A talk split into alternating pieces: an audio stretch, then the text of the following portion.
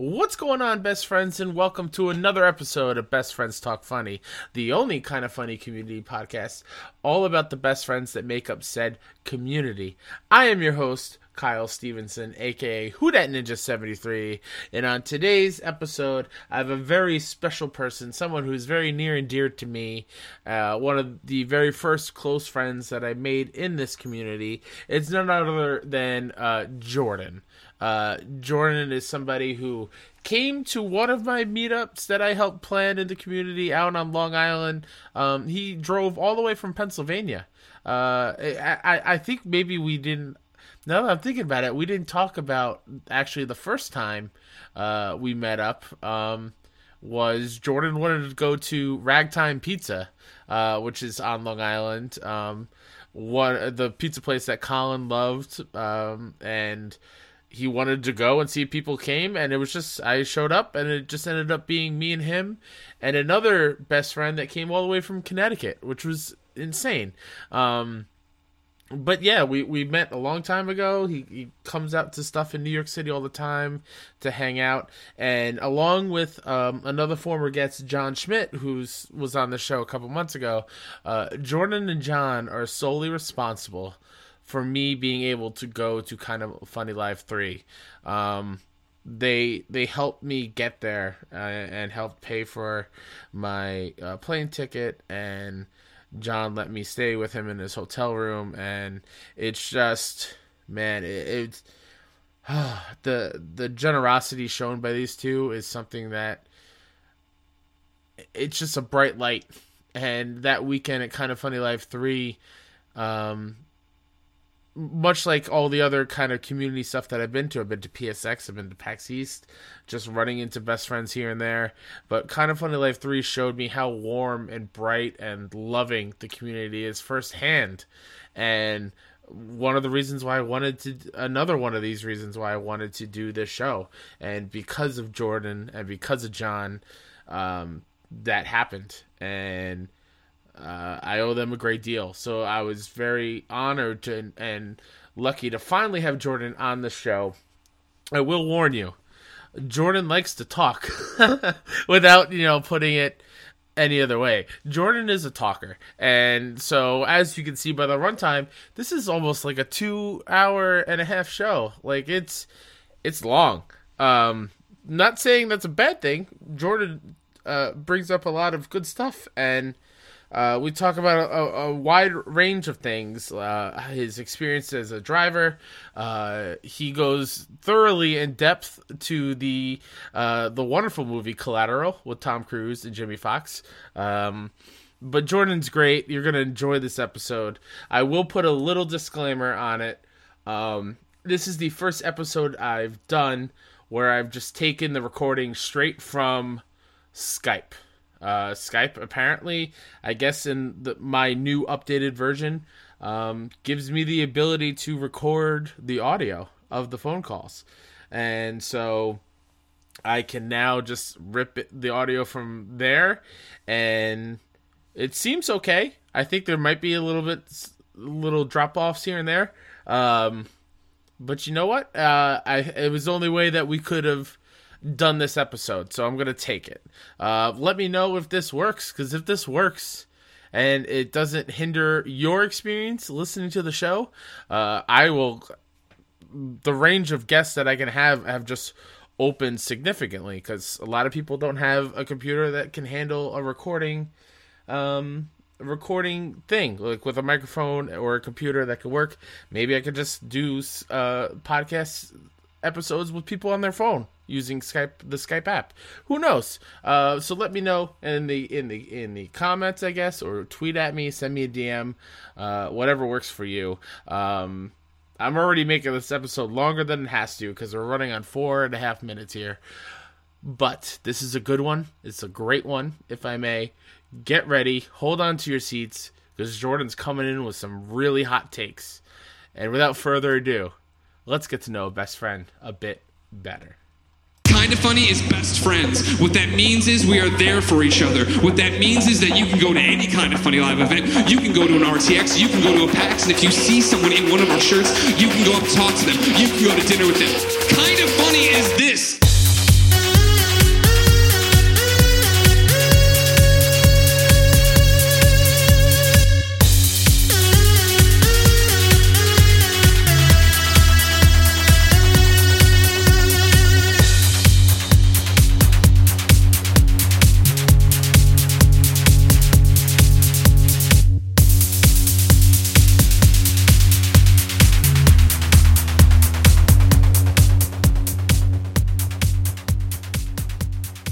Any other questions, Jordan? I was gonna say, do I get a free beer with this or no? A free? I don't know how I'm gonna be able to hand you one over the over the interwebs, but I'll try. I was gonna say, you know, there's like DoorDash, there's Uber Eats. I'm sure you can like call someone there. And it's like, oh yeah, can you like deliver him like a 6-pack or something like that? Yeah. We'll see how that works. So Jordan, you were saying how you're in Pennsylvania, right? Yes, I am stuck in the wilderness of Northeast Pennsylvania. Oh, and like how far from Philly are you? All right, so I'd say just over an hour's drive north of Philly. Oh, okay, that's not too bad. Well, correction. If there's no traffic, it should be about an hour. If there's traffic, it could be a little closer to an hour and a half, 2 hours. Gotcha. And we're recording this after like a giant winter storm came through. So how bad did it hit you? Because we just got... on the island and in the city, just rain. A lot of rain, but no snow. I know. I had been seeing, you know, updates from all my friends, you know, out there towards Jersey, out there towards New York. It looks like you guys just got damp.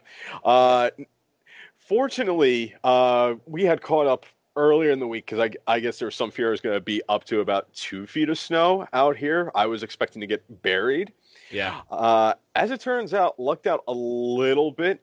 Ended up being just around 6 inches last night. No, but what I feared would happen did happen last night. So about sometime between like midnight, 1 a.m., it switched over to freezing rain. Mm. So at that point, it switched from being a snowstorm to an ice storm. And those are never fun to deal with, and they're never fun to clean up the morning after. Yeah, no. I think in terms of, like, winter weather, ice storms are always worse. And they're, like, they're way more dangerous than just snow. Absolutely. Yeah. And when I started shoveling when I got outside around, I guess it was about 9 or 10 this morning, first thing I was watching for while I was going out to the driveway to start clearing out was that we have a few trees that are right nearby to it, and you could just see the nice layer of ice that covered all the tree trunk and the branches. And when you have about, I call it like about a 1/4 inch probably thick of ice just surrounding it, you're worried that as that ice melts, maybe it might snap off some branches. Mm-hmm. While you're busy cleaning, so always trying to keep an eye out, making sure I don't get hit while I'm trying to make sure I can get out of the house. Yeah. My next question was, did you fall on the ice, and how many times? You know, I managed to avoid it, surprisingly. You're lucky. Every single time I go out like in this to like shovel or like in my case at my house, we have such a long driveway. It's like a 1/4 of a mile, 1/3 of a mile, something like that. And like it's very long, so we have like a giant Kubota tractor that we use, and it takes us hours to go through. So I don't really have to shovel that badly, but every time I do, I always slip if there's ice. There's no debating it. If there's ice, I'm falling on my ass. That's just what's happening. Needless to say, I think I'm just used to watching out for it now whenever I walk on any icy road, mm-hmm. Especially dealing with our driveway, which is maybe not as far a distance out, but it is, I'd say it's at least 100, maybe 200 feet back from the road. So it's a few car lengths down that I do have to work on shoveling, and it does slope a little downhill as you go from the street towards our house. Now, while I didn't slip, there were a few times that I was worried that I would split and would be in for just a world of pain. Yeah. So I was very thankful that my boots were doing their job and were keeping me straight. And the moment I started feeling maybe I could go, I'm like, no, we can wait for like 2 seconds there. You can take it easy. Have you ever fallen like in a split position before? Because I have. It's not fun. You know, I don't think I can remember a time that I have split. Having said that, I can only imagine the pain that would be. Yeah. So if it ever did happen to me, I've blocked it from my memory. Well, when it happened to me, it's so clear in my mind because the pain was so intense. Oh, okay, please share. I was going down the stairs and I slipped, and okay. I fell in a split position, mm-hmm. and I was sliding down the stairs that way before I could catch myself. Yeah. And then it came to the point where I was I was trying to lift myself up, but my legs were so far out, it was bad. It was so bad. I distinctly remember for the rest of that day, just staying on the couch, and I watched the O.J. Simpson show. What was it called? The People versus O.J., I think. Gooding Jr. Right, and Schwimmer, right, the guy from Friends. Yeah, great show, but I was in terrible pain the entire time. I think you were a little distracted. Yeah, for sure. So you're a Pennsylvania boy. I think that makes the second one that we've had on here with John, our good friend John. Yes, John, which you did bring up in his episode that I still love the story how John and I became friends mm-hmm. when we lived all of maybe 15 minutes away. Yeah. Originally, but we didn't meet each other until we were out in Long Island. That's right, yeah. And I still remember that. I believe that was, I think that was when we all went to catch the Suicide Squad meet up there, which was, that was enjoyable. I think I've said it in person to people, but mm-hmm. not really online as much. I didn't hate Suicide Squad. I didn't hate it. I totally understand why people don't like it, but for me, it was a silly action movie, kind of sort of, with a weirdly dancing villain, which was kind of weird. But you know what? Whatever. Okay. The whole film was over the top and cheesy, and my hot take is I enjoyed it for that reason, and I also would say if I had the choice any day between watching Suicide Squad and Batman v. Superman, Dawn of Justice, any cut available, I will watch Suicide Squad every single time over Batman v. Superman. Oh, bold claim. Because I figure if I'm going to watch a terrible movie, I at least want to enjoy the terrible movie. And Suicide Squad scratched that itch very nicely. Fair enough. So in Pennsylvania, what do you do for a living over there? All right. So I work for a transportation company. So they call me a coordinator, which what that means is during the middle of the day, I work from a laptop and I take care of different administrative tasks. So whether that's tracking ridership for different shuttles that are being used, whether that's keeping updated between different drivers with the company as well as supervisors, just to make sure everything going okay. You have any complaints about maybe a passenger who was misbehaving? More often than not, I'd say the question always comes up, can I secure my vacation time? Which at this point in the year is when most of the requests go in, because everyone knows that if you don't get a request put in within the first month, you're more than likely not going to be able to get the vacation time you want during the year. So that it does lead to a few headaches, a bit headbutting, but nothing too terrible there.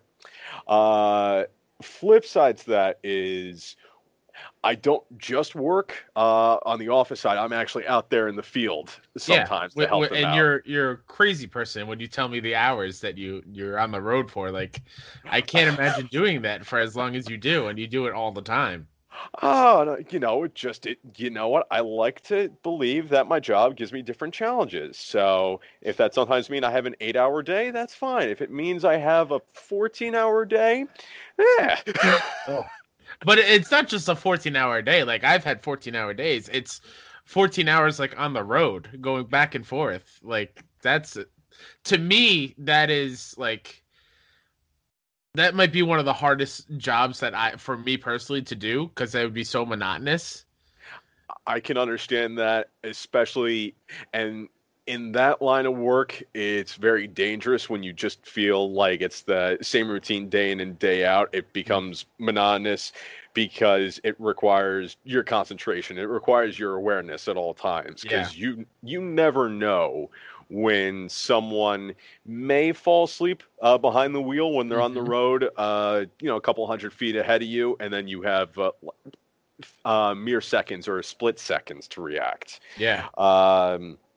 I will say the one thing that does help at times is being able to at least, take breaks here and again. That way I can at least get out of the seat of, the car or the van that I might be driving there. So at least, okay, I have my legs. I'm able to walk around for 5 seconds. I'm going to enjoy this.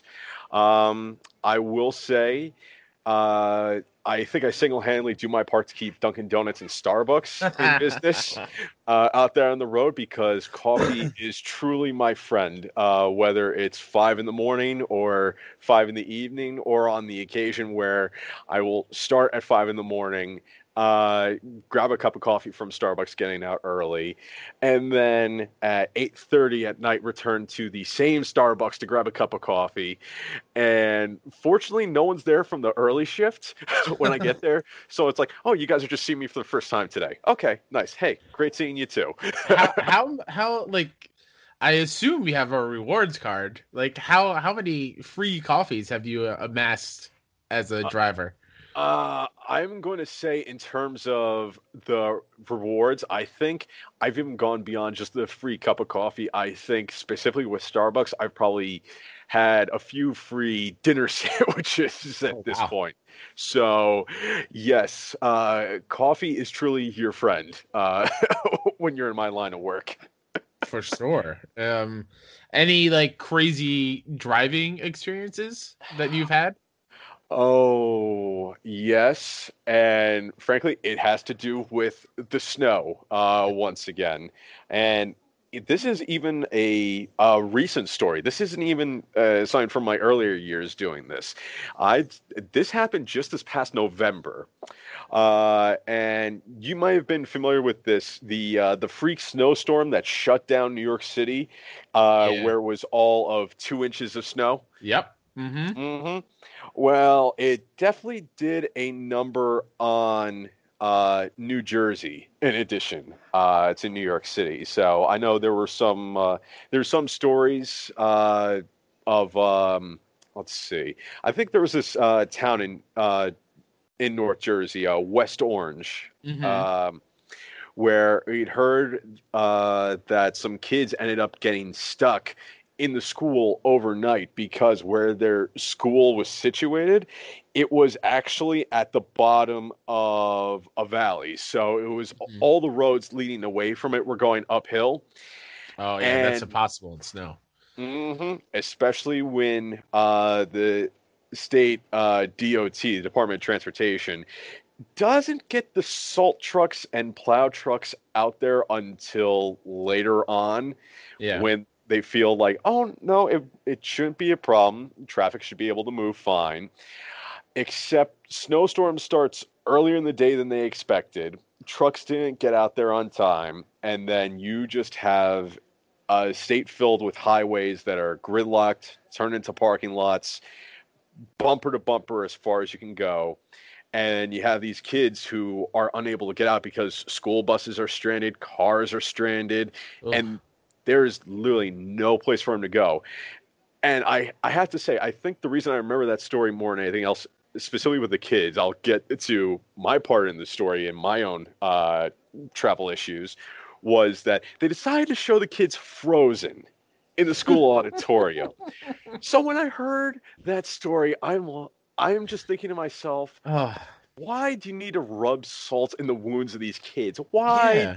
Do you have to make them feel that terrible?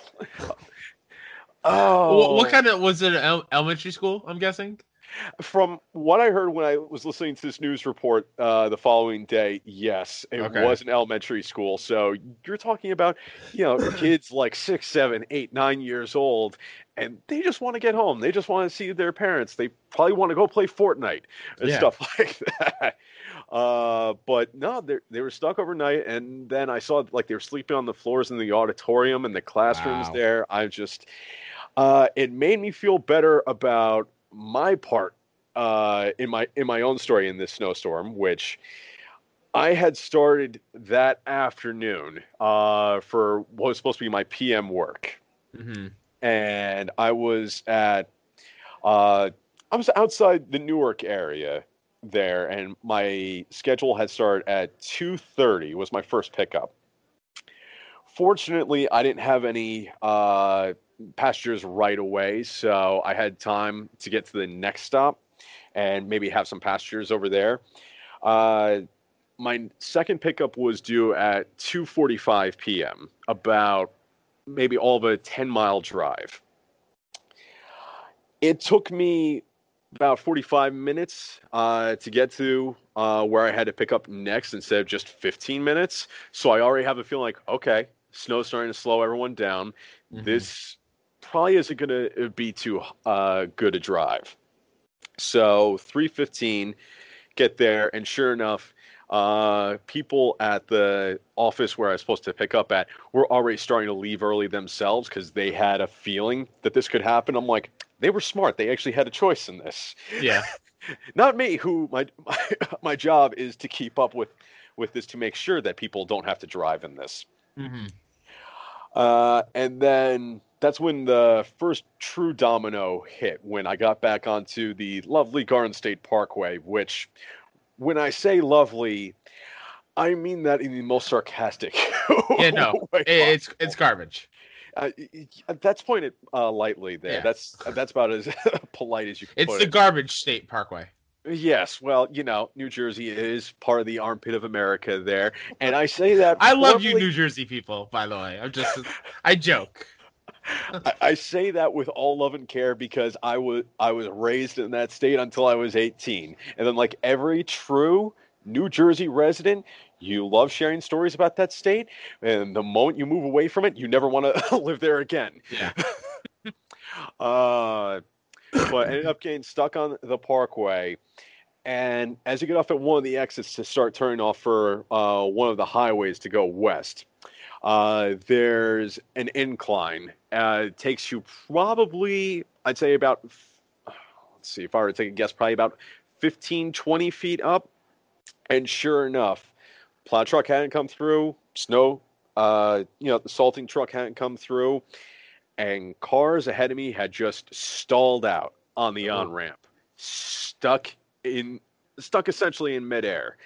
Although, no, that'd be interesting. That'd be a flying car. I wish those were around. You just like go up in like a NFL running back and just kind of barge your way through and push cars out of the way? Or, you know, I'm pretty sure the insurance carrier would have questions for me if I tried to take the car up that road and just plowed through the cars. So no, I ended up being the very safe, very professional driver that I was and get stuck in traffic like everyone else for about an hour and a half or so before the plow truck and the salt truck finally made their way along the right-hand shoulder to get up and start clearing out.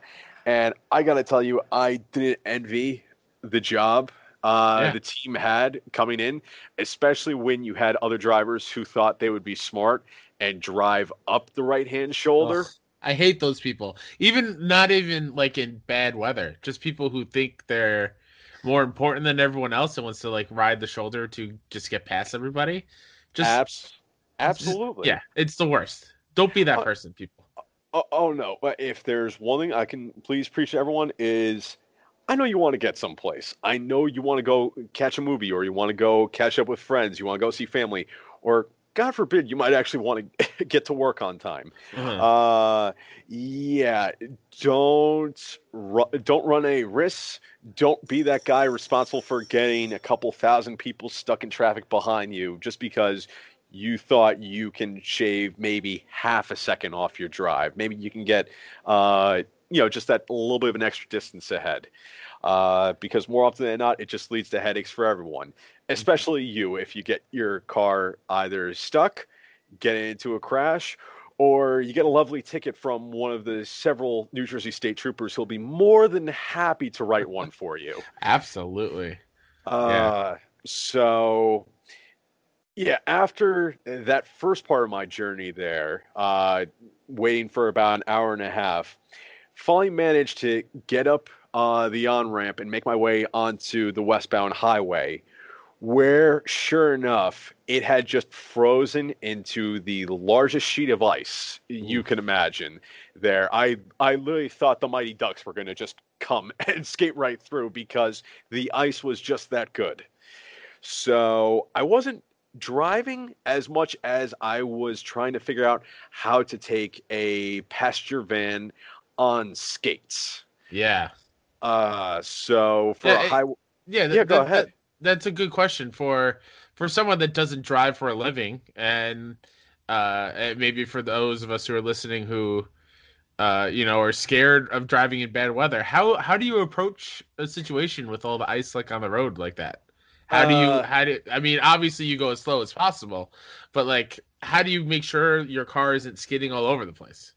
Well, you see, I have to correct you a little bit there. Is you would think going as slow as possible is the trick. Yeah. It's not as much that as knowing what's the right speed you should be driving at, which it is slower than the speed limit. So say that day on that highway, the posted speed limit is 55, 65, depending on where on it you are. All traffic had reduced to maybe about like 15 to 20 miles per hour, making their way along. The one thing I can recommend for everyone is make sure your speed matches the flow of traffic. Make sure your speed is about the same as the car ahead of you. And also keep an eye out to make sure in your rearview mirror that the car behind you is going at about the same speed. Because the last thing you want to watch out for is someone who's trying to do 65 when they should be doing 25 at that moment. Yeah. And then you're both left with a problem at the end of the day. Yep. Now I can tell you the reason you don't want to go completely slow is when you end up at a point where you actually have to end up driving up an incline. So you have to drive up a hill. The last thing you want to do is stall out because you don't have enough speed behind you to help carry you. I can say that to fast forward to another part of this long journey where we're going at about 15, 20 miles an hour. For a drive that should take me about 50 minutes or so to go about 30 miles west, ended up taking me 7 hours. Whew. Part of that was the slower driving on the flat areas of the highway. But then a large chunk of that was just dealing with all the runoffs and stalls, not just in the middle of flat highway, but especially on a large incline. And I can tell you, I passed... let's see. There's this one highway in New Jersey that runs north to south, Interstate 287. And as I'm going west, I'm approaching the interchange with this highway. Part of it involves going up a hill. As I approached it at about, I guess it had to have been about 8 o'clock that night. So I'm already 5.5 hours into the shift. I'm all... nerves are racked a little bit because you've gone such a short distance over such a long period of time and you're trying to watch out for all the cars around you, all the trucks around you. 3 tractor trailers had managed to get into an accident on the incline, in part because they stalled out. And whereas, no joke, two of those tractor trailers had blocked off one of the exits coming off the highway. Oh, man. Enough that I could see there was a large, I'd say a large chunk of the driver's rear side of the trailer had been crushed by the second tractor trailer that had jackknifed in the center and right lanes of the highway. And then the third tractor trailer that was involved being sideswiped had run off on the left-hand shoulder off the left lane. So I give you and all these other drivers all the credit in the world. Like, just hearing you talk about this is so stressing me out. Like I I'm getting, like, my skin is like crawling because I'm so stressed. Like, I don't ever want to be in that type of situation. It is literally, I know these all sound like horror stories. I can definitely tell you, when you have experiences like this and you've acquired experiences similar to this, and fortunately, most, I'd say 99% of my time and my distance on the road has not been as terrible as this one night back in November. But you start becoming a bit more prepared for handling the different hazards that can be thrown at you on the road, between, you know, snow, rain. I can tell you I have driven through a few tropical storms and hurricanes. Ooh. And I can tell you I've driven in the vicinity of a tornado or two as well. If I were to take a guess in terms of how many miles I probably racked up now just in the few years I've been doing this work, I'd say I'm closing in on about 500,000 miles. Whew.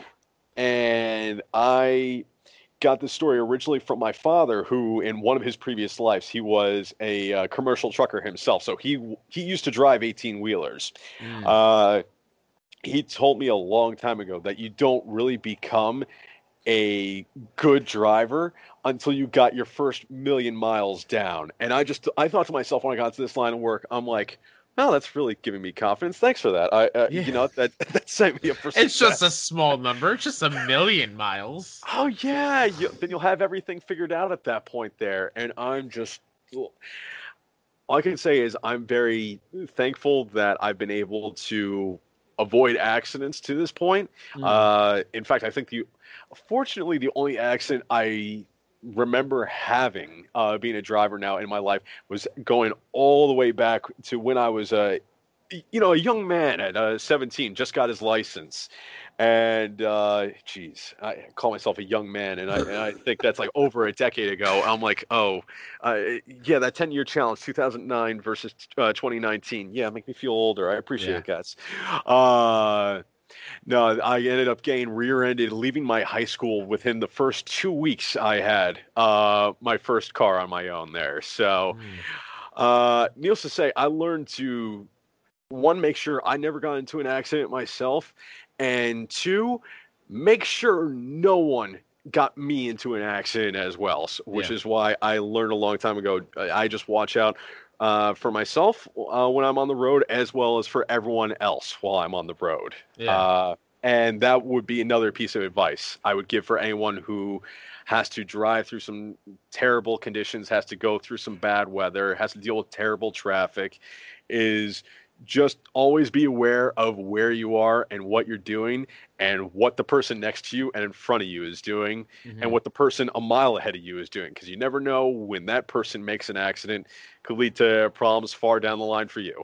Yeah. And to go into my next bit, because of all that you have to, you know, obviously have your wits about you when you're on the road, especially if you're driving with the passenger and all this bad weather situations and stuff.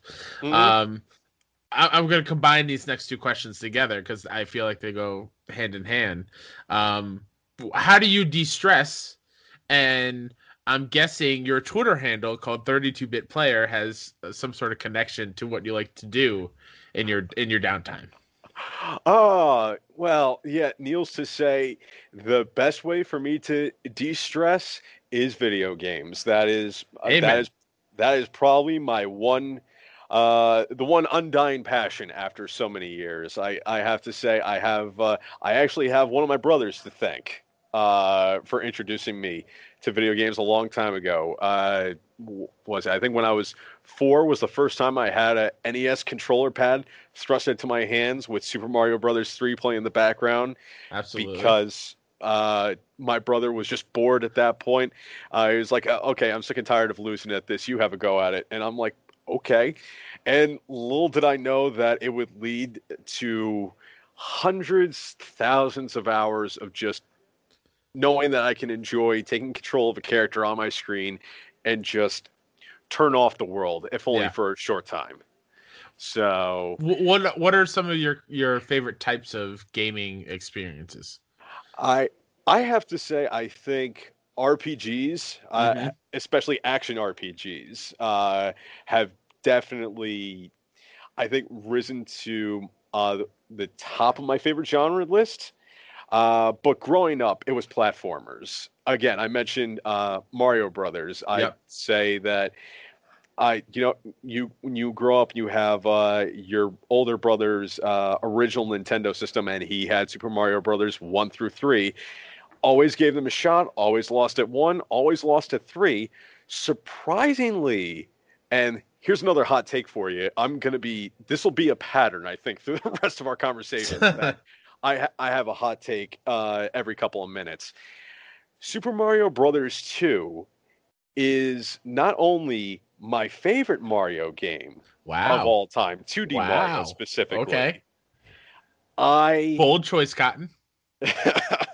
I make the argument that the U.S. Super Mario Brothers 2, which a few more hardcore video game followers as part of your audience may understand, is just a reskin Doki Doki Panic game from Japan. I'd actually say it's probably in the top 3 greatest Mario games ever made. Whew. There's a lot to unpack there. I know. So here's where I'll start making my arguments, Your Honor. I kind of want to know what your other 2 were, if that's in your top 3. What are your other 2? Okay, so I mean, if we're gonna say like the best 2D Mario games of all time, I'm still gonna concede that Super Mario Brothers 3 and Super Mario World. Those are still right there at the top of the list for the best of all time. I think Super Mario Brothers 2 deserves that solid number 3 spot on the list. So part of that deals with the fact that it may have been a reskinned game from Japan originally known as Doki Doki Panic, but Shigeru Miyamoto was deeply involved in the development of that game. So it has Mario's DNA in its development the whole way through. So much so that Miyamoto actually gave more development time to Doki Doki Panic than he did to the actual Super Mario Brothers 2 that released in Japan.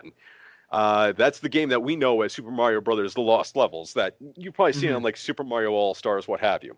Yeah. I can also say when it comes to the different worlds that you visit throughout and the different characters you can work with, where you can choose between Mario, Luigi, Toad, and Princess Toadstool, you have, I think, the beginnings for where some of the newer games, like new Super Mario Brothers, come from, where you could choose from a multitude of characters that have different weights to them, that have different abilities, might have a bit more strength, may have a farther leap, may have more speed than some of the other characters. So I think it gives it more variety. Not to mention, I do enjoy the fact that it is also one of the few Mario games that completely stepped aside from the typical list of enemies. So there's no Bowser around, and none of really the Koopalings there. That's the next game, Super Mario Brothers 3. And it's awesome playing through, spoilers, a great dream sequence of different worlds and environments that, frankly, I just gotta say, it's simply fun. And the fact that I can step into either the original NES version or the updated version for Super Mario Brothers All-Stars, and just get that same sense of wonder that I did when I was playing those games when I was like 4 or 5 years old, actually beating the game for the first time, I think when I was, I want to say 8 or 9. It took me a few years. I was a stupid kid, and I was still learning the ropes. Yeah. Playing all these Mario games. But I have to say, Super Mario Brothers 2, it stands out in my memory so much. And I have to say, it makes me so upset that it has yet to hit the online service on the Switch there. So that is the one forgotten game. But I would like to, go back and experience that game again, because when you brought it up, like, I'm trying to remember my memories with it. Obviously, I played it, and I remember picking up, like, radishes and throwing radishes at people. And I remember Luigi jumping, like you were saying, there was a difference between the characters. Like, Luigi would have a high jump. Mm-hmm. I think Princess Toadstool could, like, hover, right? Yes. She could hover there. Personally, Toad was my favorite of the four characters. Yeah, I can't remember what was his unique thing. So he, for whatever reason, he was definitely shorter. It always felt like he had a bit more weight to his jumps. So the way that I always loved ripping through one of the Super Mario Brothers 2 levels is essentially going at full speed, and essentially just doing the dash and jump as much as I can. And for whatever reason, dealing with the obstacles and the pits, the open areas of floor where you can fall out from the level there, I just got the timing down right with Toad. And admittedly, yes, the power-ups were very strange. The radishes were weird. I have to say also the potions that you could pick up to open up the secret doors. Oh, yeah, yeah. To like the shadow level where you can pick up an extra heart, so you have one more hit point pretty much to work with there when you go back to the normal level. Strange, bizarre design choices that I just ended up loving so much. Yeah. Wow. And I'm still, it feels like I'm in Mike Tyson's Punch-Out. Like you just you gave me a right cross. Top three. Wow. I mean, I'm not shaming you for it, but I think you might be the first person I've ever heard that says Mario 2 is a top three. Oh, okay. I have to point out there is a video game personality that you should probably check out who shares this viewpoint. Indie gamer chick. She has done. Okay. She is a very large influencer in the scene, has been for a few years. Maybe lesser known from some people in the Kinda Funny community, but she does a great job of promoting not just maybe the well-known indies that we might be familiar with, like maybe something from like a Mike Bithell, like a Thomas Was Alone, or maybe like a recent example like Grease from Nomada Studios. Yeah. But also does a great job of digging really deep into what we might mistake for shovelware at times. Like those dozens of games that get added to the Nintendo eShop. Yep. But she does a good job of giving these games visibility with her own hot takes on playing them, along with having other members of her team play these games. But she has also developed enough connections with the industry that she runs regular events where she literally gives away indie codes to gamers free of charge. The only thing that she asks is for people who take these keys and turn them in for these indie games is just to give their honest opinions about the game, whether that's just and giving them visibility on social media. So so sharing a Twitch stream that you might have of the game, or maybe sharing like a short 140 character review that you leave on Twitter, just talking about the game in any way. Even if you don't like the game, she still has no problem with you taking the games for free and offering their input. What has been crazy from what I've been able to follow from her is that the developers who are part of these events, I think there's even been a recent one, #DiscoverIndies, is that many of these developers find that their sale numbers actually increase more than just typical sales themselves on digital shops, because she gives these games visibility, because she also gives these codes to her review team, as well as just to, you know, regular Joes like you and me to try out the game and speak about. That's cool. So she, coming back to the point, she is also of the opinion that Super Mario Brothers 2 is one of the greatest 2D Marios of all time. So I know I'm not alone on this. I know it gives people cross eyes and gives them, you know, you may feel like you have, a question block pop over your head there, wondering like, where did you get this idea? Why do you think this is right? And I just got to share truth. That's all. That's fair. So then why is your Twitter handle 32-bit player and not Super Mario 2 is the greatest Mario game of all time? So like, why shouldn't I have been like 8-bit player or like SMB2? Boy, no. So 32-bit player, I like the play on words. One is because the PlayStation 1 was actually the first video game console that I bought with my own money. Oh, nice. So I will always have that attachment to it because that was the first system that wasn't a hand-me-down from my brother. That was, I can say it was mine, all mine. And then the bit player part is more of just I like that play on words that I'm not always, I always just try to make sure like what I can in terms of like being a friend or just helping out with people. I just prefer kind of like being on the side, making sure like, okay, is everyone having a cool time? Is everyone getting to where they need to be? You're like a support class. Exactly there. Oh, that's cool. I'm literally that, I guess I would be a mage or a wizard. I would be there standing on the sidelines to make sure the rest of the team is doing all right. Gotcha. So, okay. Which is why like doing something like this is always a bit out of the ordinary for me. I completely understand there. That's very interesting. I never saw it that way, but I like that. I like your take on that.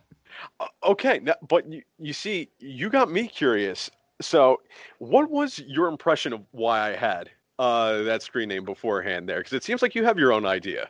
Well, a 32-bit player? Yes. I just thought you really loved PlayStation and that era of games. Oh, no, I mean, I do there. So yeah, but like that's where I just thought the username came from. Realistically, like, but the bit player part is, I don't hear that phrase often. So when you bring that up, I can see it, and I like that. I like that a lot. If there's one other thing I am guilty of, and it's something I've been guilty of apparently since high school, was people have always said I know too many words. I may have too much in my vocabulary. Yeah, enough that even my English teacher told me that in high school, and I'm like, isn't that a good thing? Am I not supposed to use that many words? Am I not supposed to know how to describe things differently? I'm sorry. All right, Jordan, we're at the point of the show where I have my guests tell me one thing that I need to read, watch, listen, or play. And you kind of hinted at it's going to be like a... like an older movie. Well, maybe not older, but like in the last decade or so. So hit me with it. Yeah, so we'll go back to the old age of 2004. I know it seems so long ago there. I know. A junior in high school. Let's see. So 2004, that would have made me this movie in particular came out between my freshman and my sophomore years of high school. Okay. So now this is a movie that I think if we were using the patented Nick Scarpino 3-point system for how we review a movie, it's either bad, bad, good, or good. Yeah. Or is it good bad there? I need to get that straight. I need to watch a screencast to make sure I have that straight. I think it's straight. Good bad. Yeah. There we go. I'd say this movie strikes the fine line between good bad and good. And it is the 2004 action thriller called Collateral. Oh. Yes. I love Collateral. Okay, then we have a chance to bond on this because I firmly believe that this movie did not get the credit it deserved when it was released first in 2004. It is directed by Michael Mann, who I'd say behind great directors like Spielberg and Kubrick and Scorsese. I'd actually say if you want a great director from the 80s, the 90s, and early 2000s, Michael Mann. You know, he couldn't be beat because besides Collateral, he was also behind the seminal crime thriller that first brought Robert De Niro and Al Pacino together in Heat. Yeah. So he was behind that. He was also behind a few other movies like Last of the Mohicans, came out about 92. Yep. I want to say. He was also behind the Ali biopic with Will Smith back so in. Yes. A couple of great movies. He was also behind Public Enemies, that crime film with Johnny Depp and Christian Bale there based on... was it John Dillinger and the Crime Bosses back then? I'm looking up his list of movies. I had no idea he did Hancock. Mm-hmm. Well, wow. he was a producer on Hancock, I believe. Actually, okay. Peter Berg, I think, was the director on that. Oh, who, okay. Interestingly enough, is one of the supporting actors in this film, which is it still blows my mind whenever we have. Directors who also double as actors in other films there, because it seems like a rarity, even though I know it kind of happens pretty frequently. Perfect example with Jon Favreau, who we all know is Happy from the Iron Man films, but he is also the director behind Iron Man, Iron Man 2. Well, you know, Iron Man 2 will forgive him. Iron Man 2 is good. It's a fine movie there. It's good bad. It's a fine movie there. Yeah, but go back to Collateral, because I don't want to get too far off topic, because I remember junior year high school, we were, myself and my friends, we just wanted to go to the movies, and we didn't know what else to see. I think we saw whatever else was big at the time.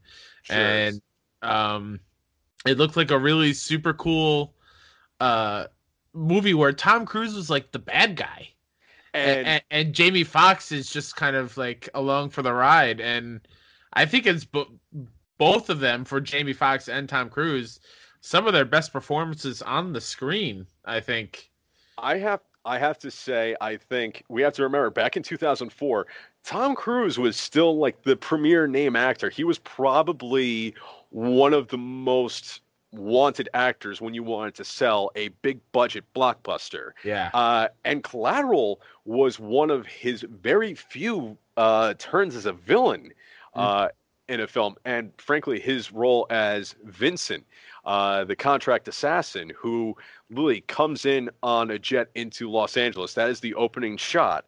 And you're given no backstory about him. He is the best way I can describe him is he is almost like the Joker. He's just this pure source of just chaos, but it's controlled chaos. Yeah.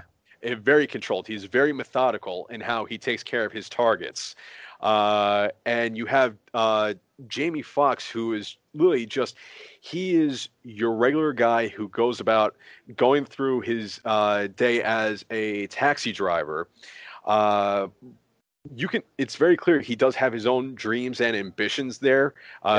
Early in the movie, you see when he has a chance to finally take a dinner break while Vincent is out seeing one of his quote-unquote friends, which turns out to be the first of the targets that he assassinates during the night. Jamie Foxx is sitting there in his taxi cab. He's bringing out his sub from his bag. He's got the brochure featuring the Mercedes Benzes that he's always dreamed of potentially leasing and operating his own limo service. Which, again, to show the age of this film, limo services were the big way for everyone to get around besides taxis, because Uber and Lyft, they're not even thoughts or ideas at this point in time. So for Jamie Foxx's character to want to design island limousine service there, the perfect getaway from your troubles for the day. Always his ambition, but you can tell he's lacking in confidence there. He reminds me in many ways like a Clark Kent character. He very much reminds me of someone who's portraying weakness because he, in effect, truly is weak in character and the early steps of the film. Mm-hmm. But then over the course of this night, you see as he changes, he deals with first a great appearance and small talk with Jada Pinkett Smith, who ends up... I think we're fine with doing spoilers on this film in its entirety, I think. And if you want to skip ahead a couple minutes, go ahead. If you want to watch it for the first time, you totally should. Collateral is a fantastic film, but it's been out for, as Jordan said, 15 years at this point. So you've had your chance. You've had time. We're gonna go for a deep dive for at least 10 or 15 minutes here, I think. Yeah. Jada Pinkett Smith ends up being an attorney who ends up being the last of Vincent's targets over the course of the night. And interesting for Jamie Foxx's character, Max, to then become involved in Vincent's steady progression throughout the city of Los Angeles, which I have to say, the cinematography on this film is superb, especially with the overhead shots as they go through the different neighborhoods there. You also get perfect, like almost first-person perspectives as you take the cab along the streets. And I still remember an amazing shot where they are approaching. There ends up being a dance club they end up going to there where Vincent has... This is the one... I haven't seen it in a long time, but this is the one scene that I vividly remember. So they're approaching this dance club there. There's this Asian mafia boss who is the fourth of the five targets for Vincent. And they end up stopping in the cab.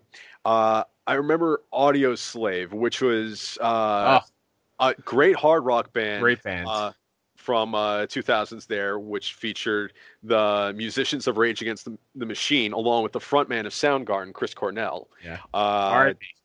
Yes. He missed dearly. The track kicks in right after a split second of silence as Max and Vincent are stopped in their cab. And then you just see this one coyote running right across the street, and you can almost get this sense of wonder about what's going on in both of their lives. That Max and Vincent, you can tell they're just slightly mesmerized by this sight. And to think that I went back to double check try to find out some of the behind the scenes on the film. Mm-hmm. Michael Mann was only able to get that shot because this is actually one of the very first films to be recorded its entirety with a high-definition digital camera. Ooh. So... Fun fact. Yes. And it's interesting that Michael Mann was pushing so hard for this technology originally back in 2003 was when he was filming, because he wanted to capture the character of Los Angeles and get those great nighttime shots that make up all the transition scenes as Max and Vincent go from one location to the next. Mm-hmm. But it's also because of this digital camera that they were able to get these impromptu shots as they happened. That coyote that comes strolling across the street before they reached the club, that wasn't planned. They didn't bring in someone from a zoo to set... That was a wild coyote? That was a wild coyote that they got that shot just on a whim. They took advantage of having the camera just in that moment in time. So that reaction you get from everyone on camera is just completely natural to them. There's nothing prepared for that. They just caught that as is. That's awesome. Like when you catch that and you follow Max's development throughout this film where he has to find courage to actually stop this madman who is sitting in his back seat, going around killing people. And you can tell that he's visibly unnerved by just Tom Cruise's tour de force there. You can tell he is no nonsense, takes no prisoners. Ice in his veins. Absolutely. And he's also he's so charming, it's alarming. That's a great saying that I heard a long time ago that describes Vincent to a T, because there are these instances where they stop at a jazz club, which you think is just Tom Cruise's character, Vincent. He just wants, you know, a break, and he recognizes Max, Jamie Foxx's character, is completely unnerved by everything he's doing. Yeah. So you figure it's a perfect opportunity for him to reset and calm down.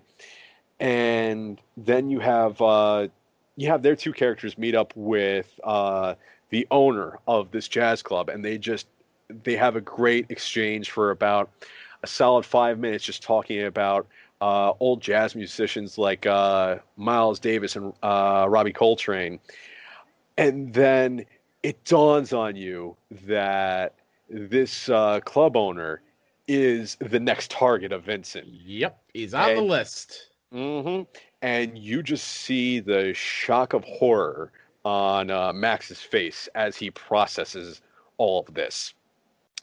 But then you figure that Vincent and the jazz club owner, they come to an understanding. There's a little game they play where, you know, Vincent, he asks a question, and he decides that if the jazz club owner answers it correctly, you know, he lets him go and lets him disappear, so he doesn't get, you know, the big bad who hired Vincent in trouble.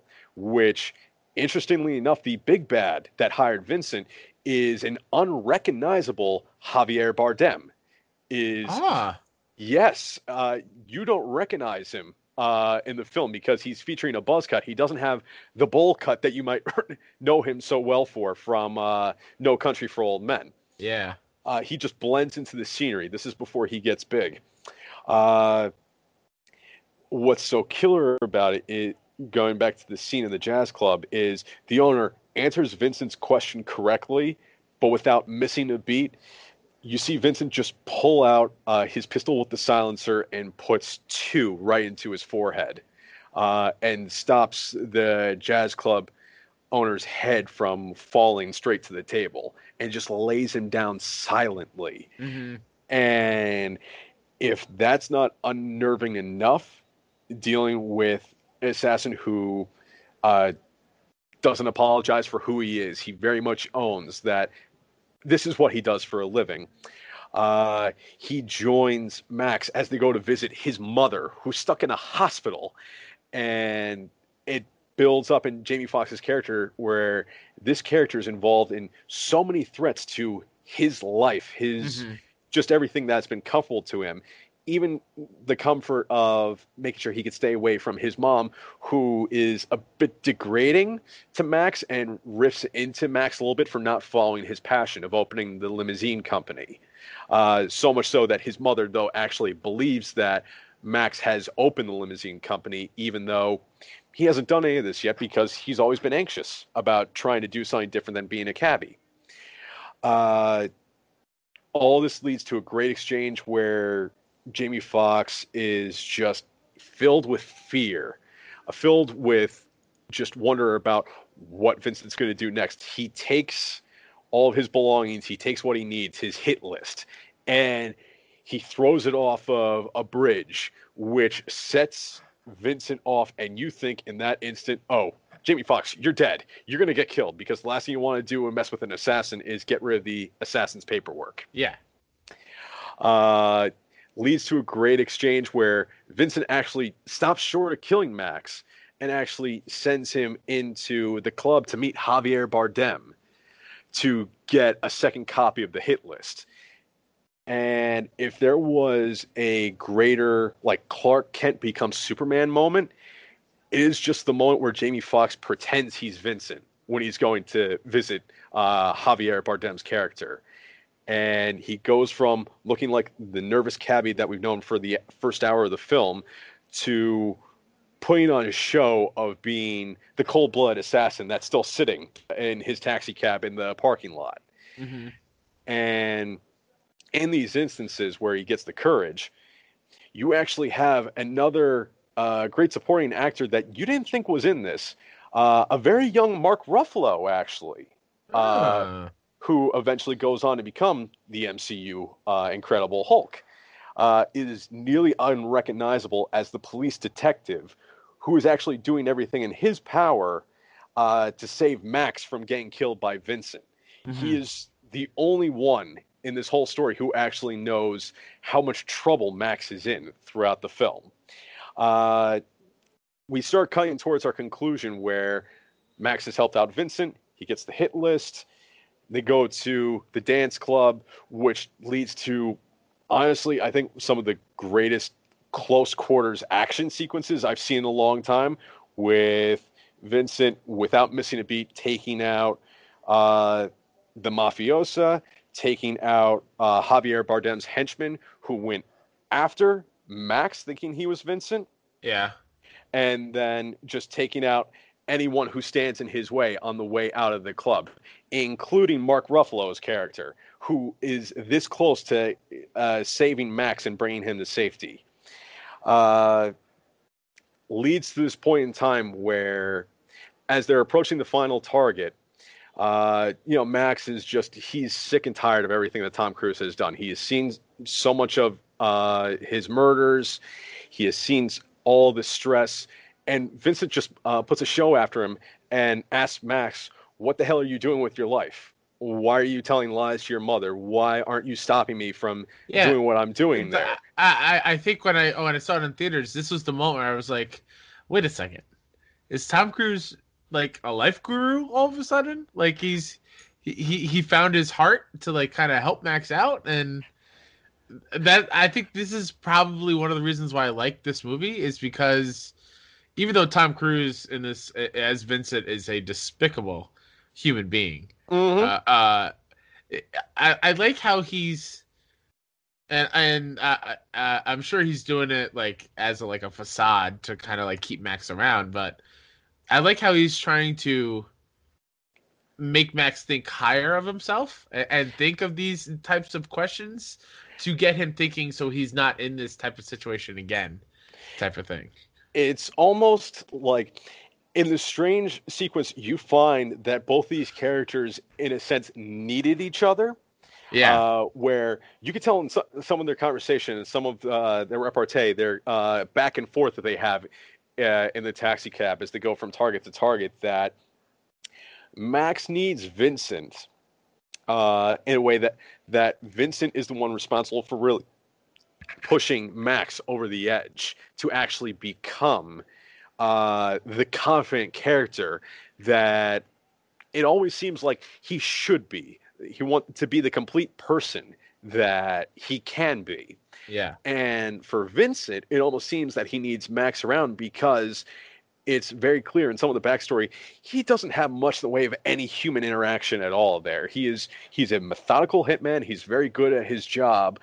But you could tell very clearly that he is just disconnected. He is very much taking the role of like Robert De Niro's character Travis from Taxi Driver, in a sense. There, like completely isolated from the world, but is just committed to his targets, committed to what he believes he needs to do.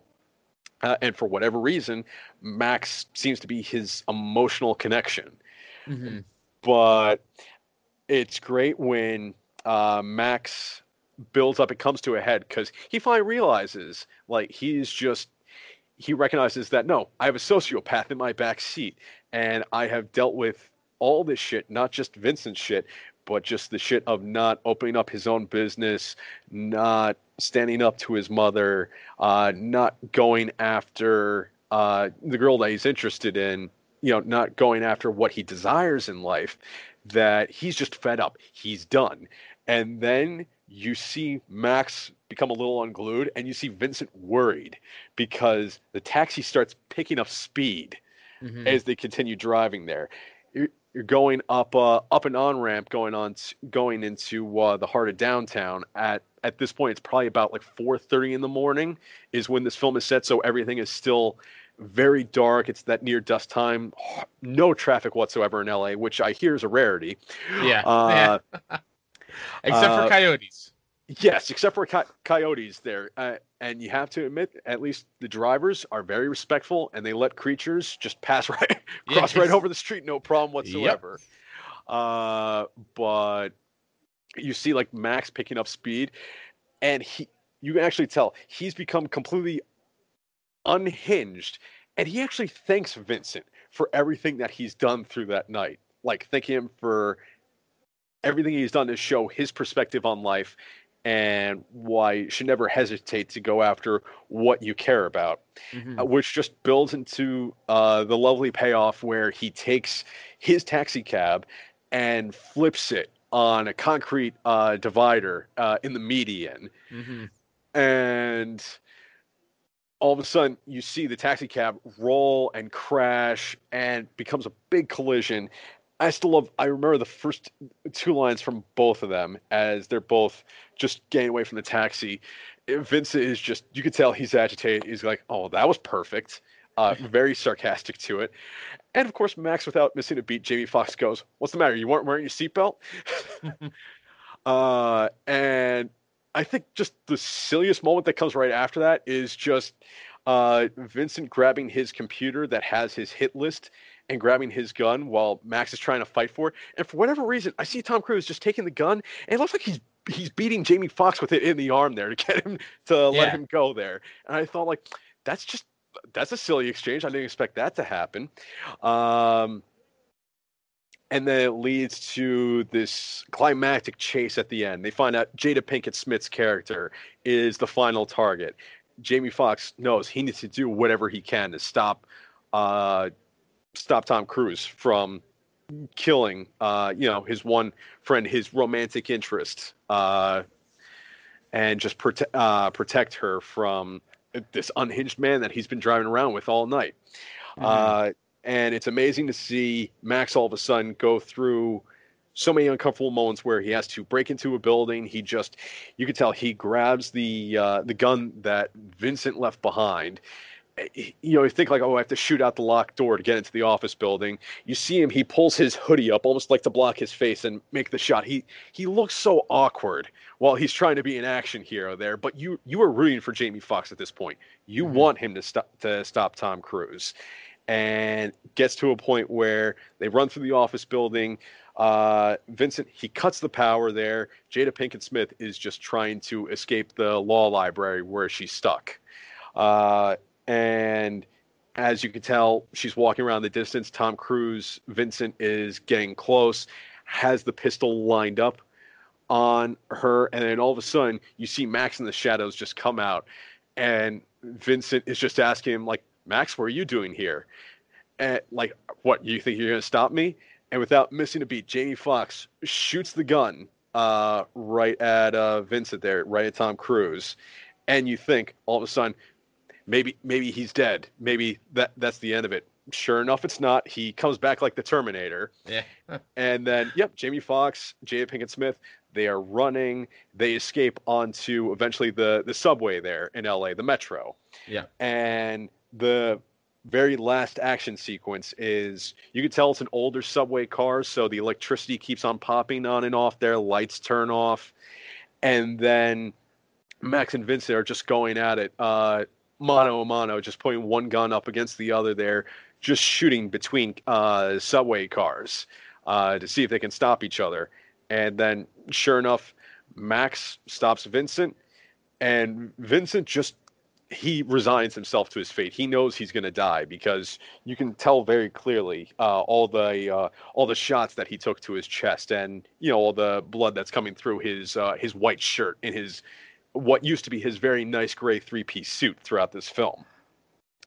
And you can tell as Vincent just sits down and dies, Max and Jada Pinkett Smith's character, they come out to join him, and you almost feel sad in a way that Vincent dies, as strange as it sounds, because you could tell Max needed Vincent to get to the place where he is at the end of that film, where he actually steps up. He takes charge.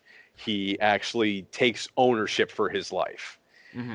And you can tell Vincent is just, I'm trying to remember the exact line. There's a line that he utters at the start of the film and then says it again. at the end. I think it goes. It's okay if you don't get it verbatim. We got to leave a little something for people to go watch it.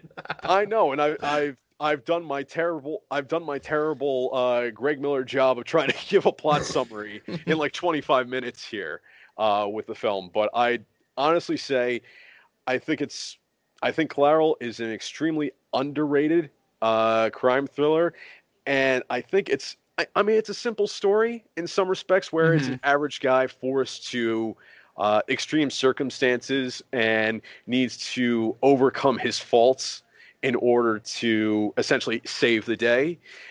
But I think it's so expertly done, but it's so completely understated, and it goes against type for both of those actors. It went against Tom Cruise's type at the time. He didn't play the hero. He played the cold, calculating antagonist.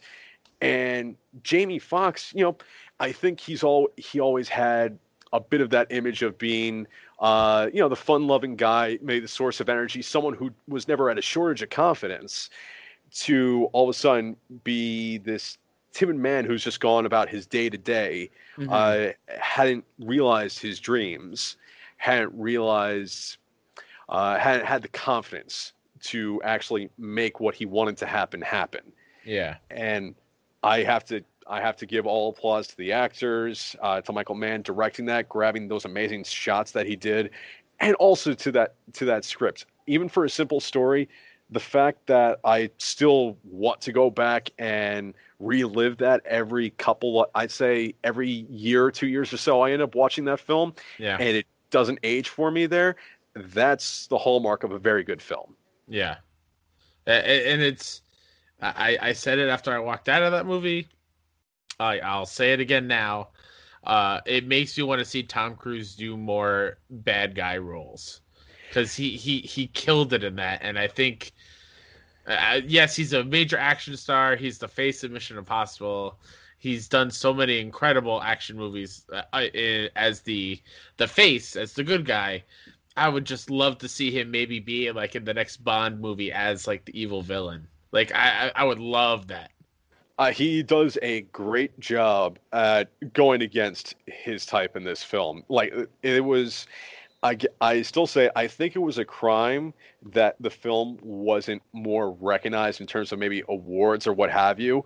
But then again, I think because of the type of film that it was, it doesn't get the critical praise I think in some ways it deserves there. I guess some people are expecting maybe a bit more of a thoughtful drama, or maybe a more artistic film at times. Yeah. But I still stand by it. I'd say at the very least, if I could go back and fix anything, I know back in 2004, 2005, Jamie Foxx, he did get an Oscar, I think, for he did the Ray Charles. Yeah. Biopic. He did that around the same time. I still say I think he deserved to also get another Oscar for supporting actor in this film. Because I think his transformation and the way he's able to, I think, authentically sell that change in character, I think he did a great job. I think he did a marvelous job, and I'm with you on Tom Cruise. He should play the antagonist more often. Having said that, he is locked up now for, let's see, we got a Top Gun 2, coming from him, as well as the next two sequels of Mission Impossible. So, yeah, he's busy, but that doesn't mean he can't squeeze in being a bad guy here and there. I'm hoping that when he has the chance again, hopefully he gets the right story. Hopefully he's given the right opportunity to be the villain that we all know he truly can be. Yeah, yeah. So if you're listening, I hope that Jordan sold you on seeing this movie, because it needs to be seen. It's a movie that's criminally underseen, I think, in my eyes. I think yours as well. That's why you brought it up. Please. I hope I didn't. I just have to interject real quick. I hope I didn't put anyone to sleep though with that whole description, because I know I went off for a while. You did, but you know it was good. It was good. I don't mind. It was like, you made me want to go watch the movie like immediately afterwards. So I mean, you kind of did your job there. So and it's got a coyote in it. I'm sorry. And any movie that has a dog, or a like a dog like animal any type of relation to a dog in it, you should see. There's absolutely no reason why you shouldn't see. Absolutely, especially a wild one that wasn't planned. Like, that's crazy. Again, when I still heard that story, I'm like, you guys got lucky and got one of the best shots I've ever seen in a film. All right, so this show, Best Friends Talk Funny, is here because of Kinda Funny, because of the Kinda Funny community. We are best friends because of the community, Jordan. So I want to know how you yourself got into Kinda Funny. What was the jumping off point? You are now episode 19 of the show. I feel like most people have the same kind of answer. So I'm going to jump in and just, I don't know, guess that it might have been Podcast Beyond. Beyond. Yeah, there it is. I very much fall into that camp as well. I will say I got on board with Beyond around the time where it was the Triumphant Four there. So that was when we had Greg and Colin, but that's also when we had Ryan Clements and Andrew Goldfarb as part of the team. So I got on board when it was the packed house of them. And I still remember just finding them on a whim because, let's see, around that time I got into Beyond, so I guess that's about probably end of 2011, start of 2012, somewhere around that time. Sounds about right, maybe middle of 2012. I had actually stepped away from video games for a period of time. Wow. I had no handhelds, no consoles while I was in school, and then I got the itch to get back to games. Part of that was I picked up an old PSP, PlayStation Portable, which still love that system, especially for giving me the game that brought me back into video games, Crisis Core, which, another hot take I will defend, is one of the greatest Final Fantasy games of all time. Oh, Jordan coming in with the hot takes today. So, admittedly, that comes as a result of someone who wasn't able to put in the time for Final Fantasy VI when that originally came out on Super Nintendo. Okay. As I guess like that was Final Fantasy III in the US, and also I wasn't into Final Fantasy VII, VIII, and IX when they first came out on PlayStation.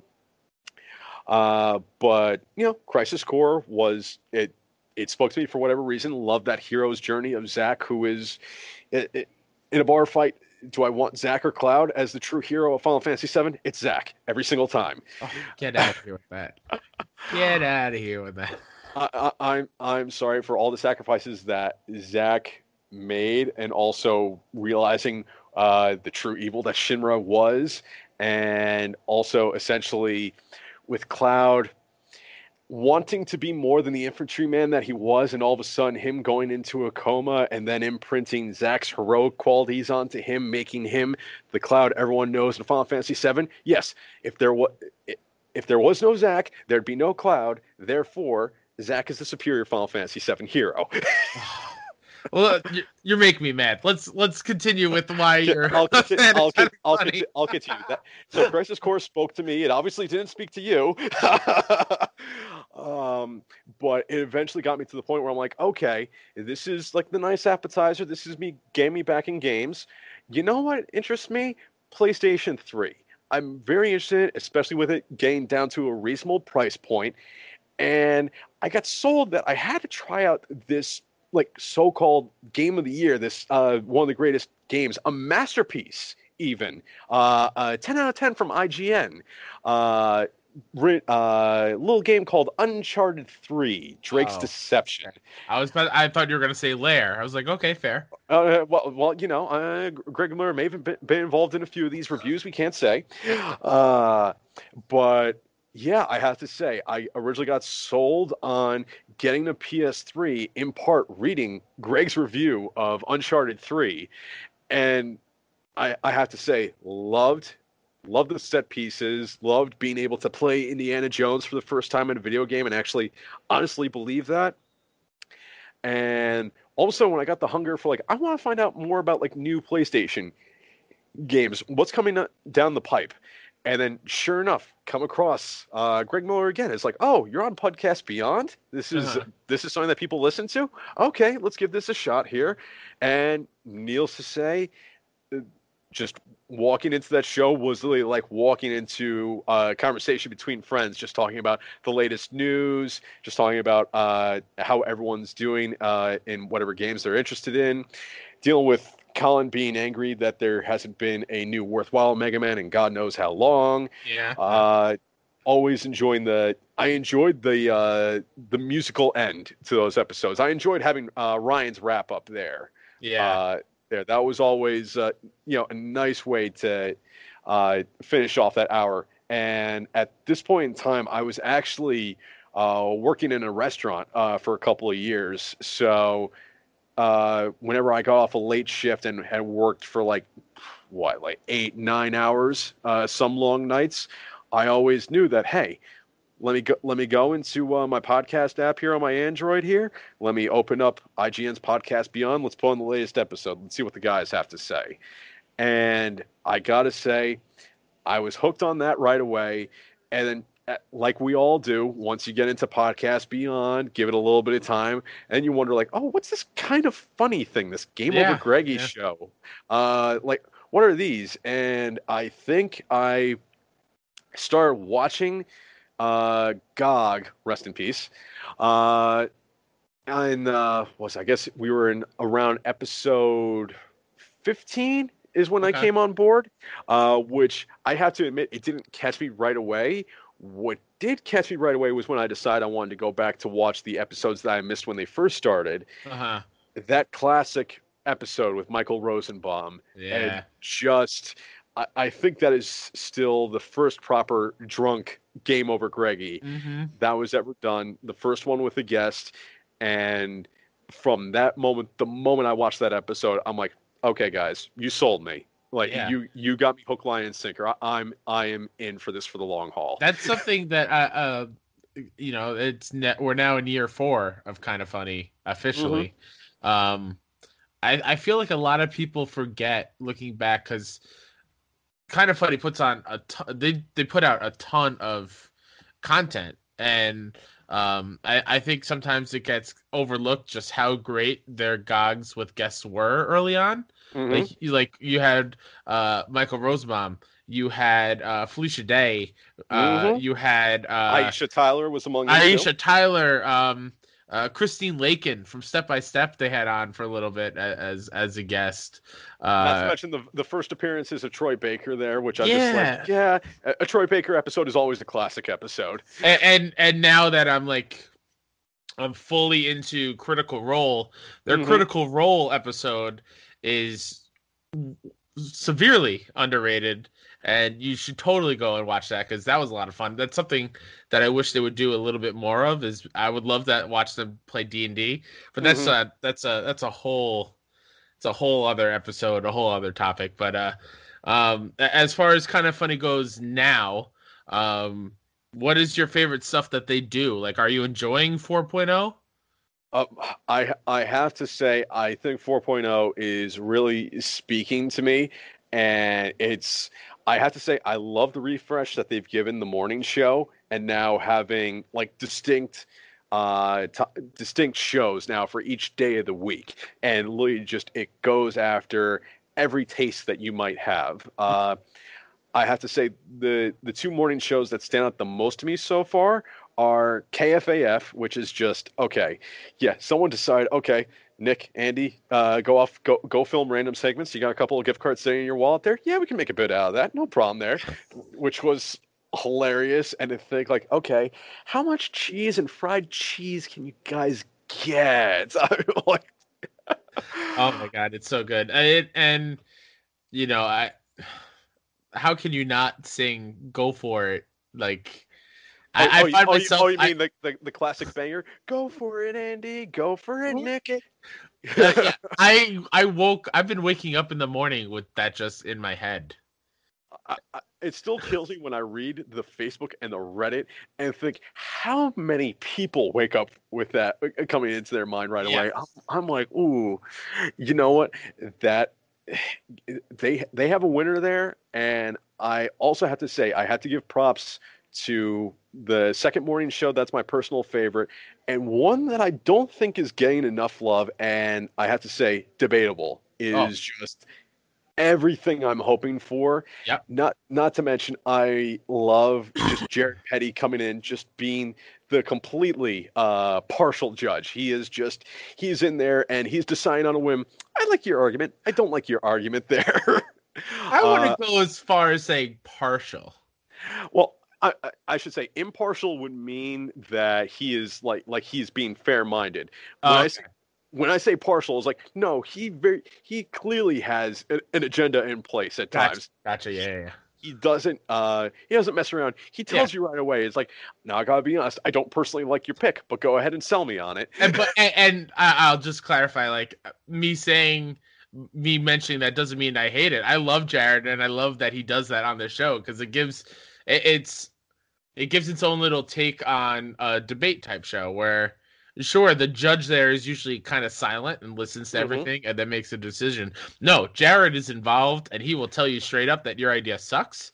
And he'll have the pen hovering right there above the list there. It's like, you're not selling me on it. Exactly. Yeah, I love debatable. I can't wait to see to see what else they're going to debate on because the first two are so good so far. Oh, they're both amazing. And I guess the best way I can also describe the show, it reminds me very much of a game show like Whose Line Is It Anyway? Yeah. I don't treat it as much as a game show where everyone's really like working hard at it for prizes. No, I treat it more as the game show where it's more about the entertainment that comes from everyone interacting with each other, whether that's, Jared having fun with all the power that he has while he's on camera, whether it's, whichever guest they have in like Jack Patillo or Josh McCuga, they're just dealing with the insanity that is Greg Miller going full Greg Miller. Yeah. Absolutely. Yeah. So needless to say, it struck a chord, and I have to say, it's been amazing both as the podcast I like to put on, like when I'm busy on the road and I don't have any passengers, I can just put it on the car speakers and listen to it. It works perfectly. And even as a video, I got to say, like, I know that it might be a bit better maybe to have if you had like the list update in real time, maybe have that on the video screen and back. Yeah. At the same time, I love the presentation. I love the cheesiness. It reminds me of every single like 70s and 80s game show with the tacky curtains on the side there and just the overuse of like the oranges and the yellows there. I love every single moment of that production. Shout out to Debatable. Absolutely. Depending on what day and what time of the day you're asking me, that might be my favorite of the new shows. Mm-hmm. But I'm loving every single second of 4.0, including what used to be GOG, now Funny Podcast. And speaking of that, RIP GOG, not really, It's still the same, just Andy's there every single week, which is awesome. We'll just call it GOG Volume 2. How about that? Sure, yeah. GOG Redux or something like that. Yeah, all right. I like that. Go ahead. Every episode I have my guests bring an old GOG topic to the table. And Jordan, what do you got for us? All right. So I figure it's still early-ish on in the year. We're still middle of January. So I think we can get away with using this topic. So in great GOG tradition, we're going to ask, what are your New Year's resolutions? Knowing fully well, we're not always the best about keeping them, not to mention at times we might think they're a little tacky, but I think it's good at times to have have a foundation for what you like to accomplish in 2019, what you'd like to accomplish in the year ahead. Absolutely, yeah, that's a good one. I got the question. I got to ask you, bud, because I think you did have some thoughts on it. What are your New Year's resolutions? Oh man, I got a lot. Last year it was one of the first times where I made a resolution and I kind of stuck with it. Okay. And last year was I just wanted to do I wanted to do podcasts more. I was gracious enough to guest on the PlayStation podcast, which is now the Trophy Room, which is something that I co-host every week now. But in the fall of 2017, I was just, that was the first show that was ever on. And Joe, who was a guest on this show a couple episodes ago, just had me on. He was looking for somebody that came on, and I loved it. I always wanted to try out podcasting because it's always something that I was interested in. In college, my friends and I had a sports radio show where I wasn't like on mic the entire time, but I was more like a stat checker and would like, you know, enter debates if I need to. And I loved that. Gotcha. So you're like for all the sports nerds out there, like for ESPN, you're like pardon the interruption. You were like stat boy there. I was stat boy. Yeah, 100%. And I enjoyed it. And we graduated college, and that kind of went away. And I didn't really have a group of friends near me that would get together often enough to like just kind of talk and hang out, because all my friends kind of either stayed up at college or moved away, and I was by myself. So I couldn't have, like, in college, that was every week we would go to the radio station and do that, and, you know, just hang out pretty much every day with each other. So I kind of missed having that type of conversation thing for as long as it is every week. So in 2018, my goal was to just do podcasts more often, and I crushed that goal. It was I listed everything on my Twitter of all the podcasts I was on, but it was a lot. I think I was on 10, 11 different shows, I think. Jeez, and then I didn't realize it was that many there. Yeah. I know.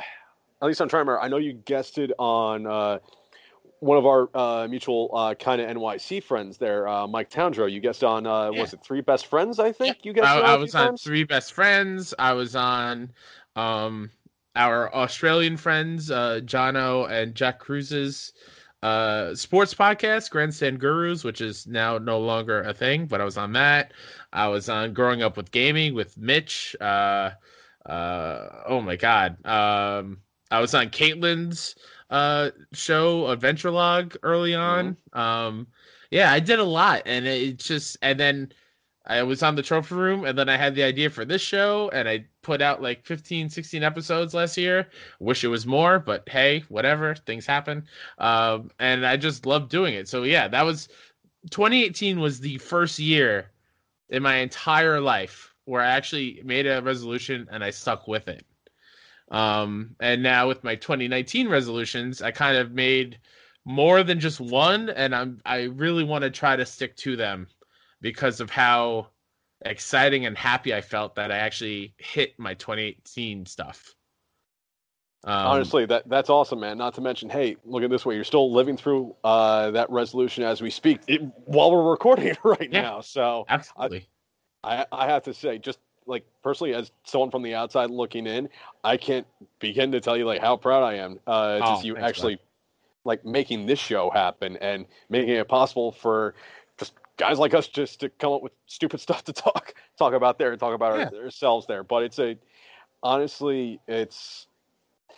great to see you take the bull by the horns, as it were, and make this as open as you can to have everyone come in and actually give a voice to all the kind of funny best friends, as opposed to just, you know, like people that you might see in person but may not know their backstory.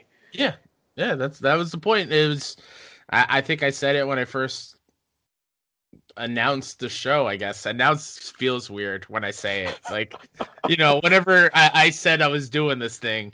You posted it to Twitter, you announced it. Yeah, sure. You know, Kind of Funny, and the community has given me so much, and in terms of just the Facebook group and on Twitter, and the fact that John and you helped me go to Kind of Funny Live 3, which is something that I've never forgotten, and I swear to God I will repay you both one day, maybe not monetarily, but in some way, shape, or form, because like that is such a seminal moment in my life, in knowing that I have friends like that. Like, oh my God, It was amazing. But like the community has given me so much. This is a way for me to kind of give back and make sure. And it's not even just that the guys hear the show or listen to it, whatever. It's just that knowing that the community knows just how awesome it is, and I don't want that to be lost, type of thing. No, especially when I really believe it's a source of good in the community when you can go above and beyond to make sure that any best friend who is interested, you know, has someplace they can go to just hang out with a best friend, have like a great introduction just to trying to find new people, which admittedly is probably part of the reason I'm finally on the show, because I know we're talking about, you know, so happy you got a chance to go to Kinda Funny Live 3. I gotta say, bud, I lived through you vicariously when you did that, because I, to this day, I have yet to go to a Kinda Funny event. So, well, I'm pretty soon you will. You know, it's funny. The guys are. I heard through the grapevine they might be making a trip to New York because they finally got enough money for that. So we'll see. Yeah, we'll see. Yeah. Oh, it's gonna be so much fun. But getting back to resolutions, what are some of your 2019 resolutions? Do you put much stake into them?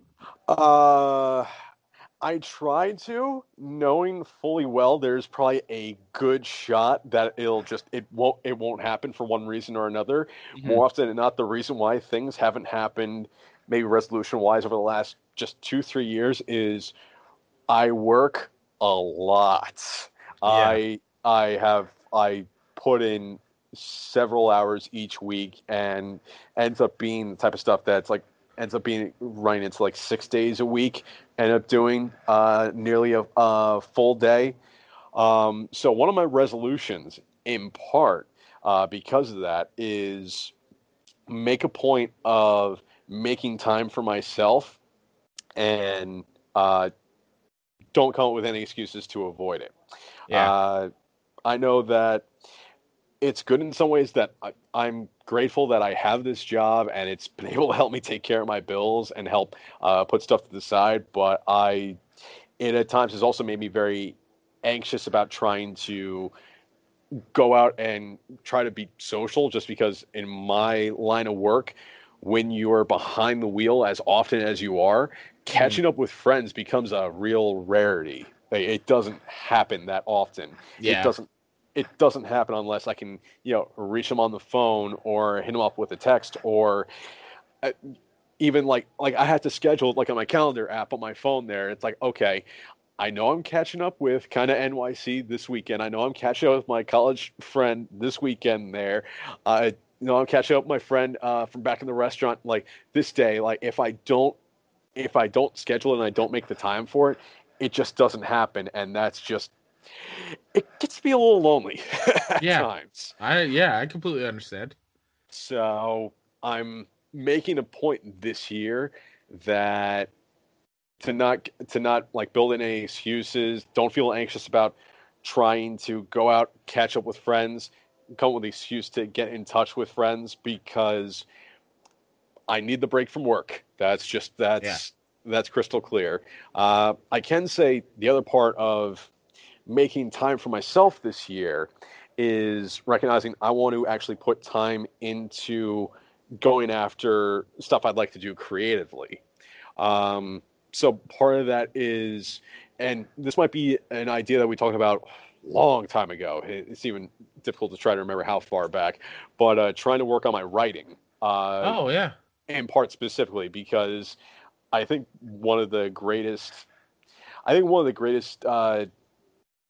sins, if you want to call it that, or a disservice you could do to yourself is if you have ideas, if you have ambitions for what you want to do or what you want to make, one of the worst things you can do is just let them sit in the back of your mind and just, you know, fade away and not make them a reality. Yeah. So I'm trying to, work on little stuff there. Like I got the nerve to actually work on just like writing a short little story I posted on I think on either Twitter or Instagram. I need to keep that straight.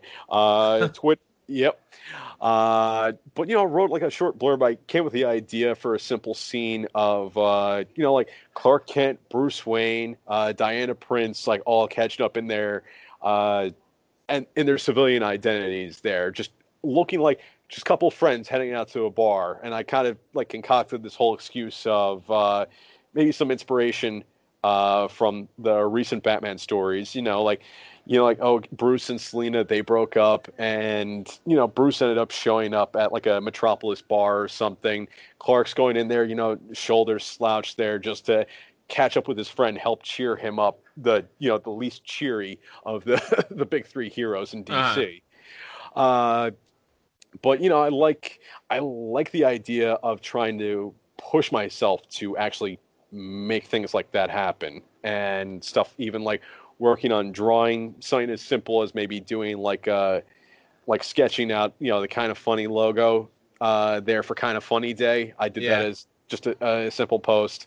I don't know where all that leads, and frankly, I'm at the absolute ground level where I know anything I do is going to be crap, for lack of a better term. It's not going to be good, but I'm working through the junk in some ways. I'm working through the practice because, you know, I want to see if it actually ends up going anywhere down the line. And I got to say, I'm inspired by guys like I'm inspired by you for what you're doing in terms of going after your podcasting. Inspired by, you know, our other friends from kind of NYC. Mike with his music there. Yeah.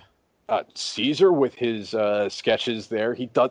Honestly, Caesar doesn't get enough credit for how great his art is. And even him, like, even when we bring it up to him, I feel like he doesn't take it seriously, or like when we praise him. Caesar, if you're listening to this, you're a fucking amazing illustrator and artist. You designed the logo to the show. Your artwork is fantastic. And, yeah, keep going, because it's great. It is so good.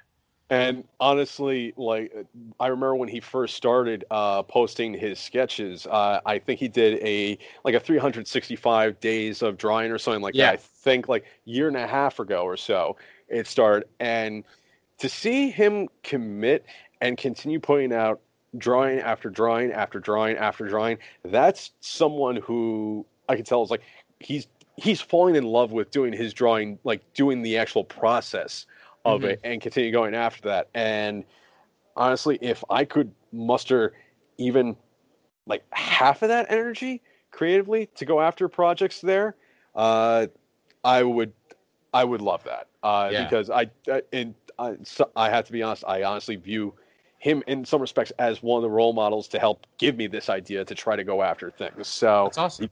Yeah, you guys are pressuring me, so thank you for that. Yeah, it's a fun pressure.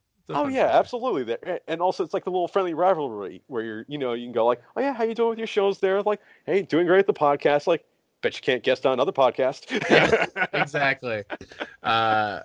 Going into one of mine for this year, it's going along the same thing you said was, finding more time for myself and just doing things for me. I think would be great for, you know, not just selfishly, like I get to play games and watch movies more, just like I think for like my mental health and my actual physical health. I think it's good for me to kind of just, you know, do things for myself and not have to worry about, you know, helping with homework or making sure, you know, adult things. Like I'm tired of doing adult things. I've been doing them for so long, like, and I kind of do those and neglect myself. And I usually, when I do have time for myself, I'm usually up until like 3 a.m. catching up on stuff, and that's not good either. So I need to find that balance where I can actually, you know, have that time to myself and not make everything else suffer because I'm choosing to take time for myself, if that makes any sense. No, absolutely, because you don't want to feel guilty that you're putting in time for something that's important for your well-being or for your like development or what have you, and then feel like, oh, you should have spent your time like doing X, Y, or Z, something like that there. And again, I completely Yep, sympathized after being on the road. After, I was going to say, you want to take the time for yourself there. You want to take the time to, you know, work on your podcasting, work on maybe reviewing games there, maybe actually playing a PS4 game, unlike some of us there. Yes. And I do have to admit one thing that I haven't mentioned there yet. I have to say I am envious a little bit about you putting in the time for PS4, just because as someone who is on the road, PS4 is not an option when you're able to game. But unless you invest in like one of those games cases. I have to fully admit I am. If I am going to invest in anything, I am joining the TurboTax crowd probably in the next year or so with a gaming laptop. So I may be turning my back on PlayStation. Ooh, ouch. Aside from exclusives, but then again, you know what? Sony, you want to sell me on staying in your ecosystem? Give me the PS4 Switch. You make me a portable PS4. Vita 2. Vita 2. Hashtag, I believe in the PS Vita Trinity. Absolutely. Do you have any other resolutions or besides like writing, drawing? I would say resolution besides like the writing and the drawing. Another part is actually going back to one of my passions that I've kind of fallen out from a little bit recently, and that's actually getting out and running. Oh, nice.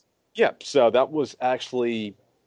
I'd say before the start of 2018, I was actually pretty regular on getting out to run. I had been doing it for maybe like 5 years or so, and I had gotten to the point where I actually did like a half marathon here or there. I was one of those sick people who decide, you know what? 13.1 mile run. That sounds like fun. That sounds like plenty of time to catch up on podcasts. Crazy. Yes, it was very much so. Having said that, I did try to make sure to stick with the half marathons that had free beer at the end.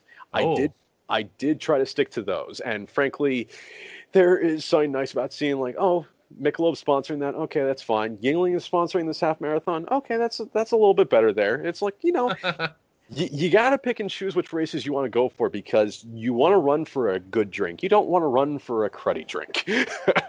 Fair enough. Yeah. So I'm hoping that I can build myself back up to that. It takes time to get back in shape and like to get back to that level. And by no means does that mean I want to get to sign where like I'm like rail thin and running from like here to Los Angeles. You don't want to force like it? No. No, I don't want to run, and that's that. I really am the guy that's like, I want to, you know, enjoy getting out, maybe get out for like a half hour or an hour running through, you know, the mountains down here, like just short of the Poconos out here in Pennsylvania, which I have to say, I have different knocks for where I live out here in the wilderness away from civilization. But being able to just like step outside my front door and just go run on a nearby trail or even run along one of the roads and just go through the mountains, actually get like fresh air and like good views for a change there. Yeah, that's something I enjoy. And then I also enjoy being able to run enough that I don't feel guilty when I want to go after a quarter pounder with cheese and fries at McDonald's. That's fair. Yeah. I mean, it's kind of cliche, but one of mine is getting healthy. For my resolution list that I put on Twitter, the first time I've ever put out like how much I weigh, and it was the heaviest I've ever been. It was 382. I'm a big guy, and I've always been a big guy, but seeing that number scared me, and I knew like I gotta do something because I want to be around for a long time, especially for my nieces, for my friends. Just, you know, I want to be able to play Last of Us 2. And yes. I want to, you know, see the end of whatever the MCU becomes. And so, like, I gotta make that change. And I'm slowly making that change. It's been 3 weeks of the new year almost as of recording. And trying to cut back on the sodas, which is tough because I don't drink coffee. So I kind of I need the caffeine from sodas to kind of keep me going a little bit. Sure. But drinking plenty of water. I'm trying to do, or I'm planning on doing this whole keto thing. Okay. It's going to be super tough, I know, but I've got to do it because I know it has great results, and I know I'm going to feel better. So, on the bright side of things, if you do end up going keto, I think that just means you can just eat like a whole bunch of like steak and chicken and sausage, and I think like guacamole is like the only acceptable vegetable on that. I'm not sure, but honestly, dude, it takes a lot of courage, I think, to be able to look in the mirror and you want to tackle that head on there. Yeah. If you want to know a true story, is there was a time where young Jordan, back when he was about 11 or so, was actually about 25 pounds heavier than what I currently am. Mm-hmm. And I'm 220, which is it's not as good as I like, but it's like right around there. But I was about like 240 when I was younger. And I have to say, I do have a secret to how I actually got started. It was something that worked for me. And I say, go find what works for you. Yeah. Dance Dance Revolution. I was the kid who had that PS2 mat back in the day. And I did too. Yeah. I have, in fact, I think I still have my old copy of DDR Max 2, and I think I've lost count of how many times I actually danced and tried to burn calories to a Kylie Minogue song or the Crystal Method or any other terrible like 90s, early 2000s techno that was going on. Yeah, and that's why I love Beat Saber so much. Beat Saber gets you moving. How is that game? Because I'm looking at giving VR a try. I know that should be the one that sells me on it.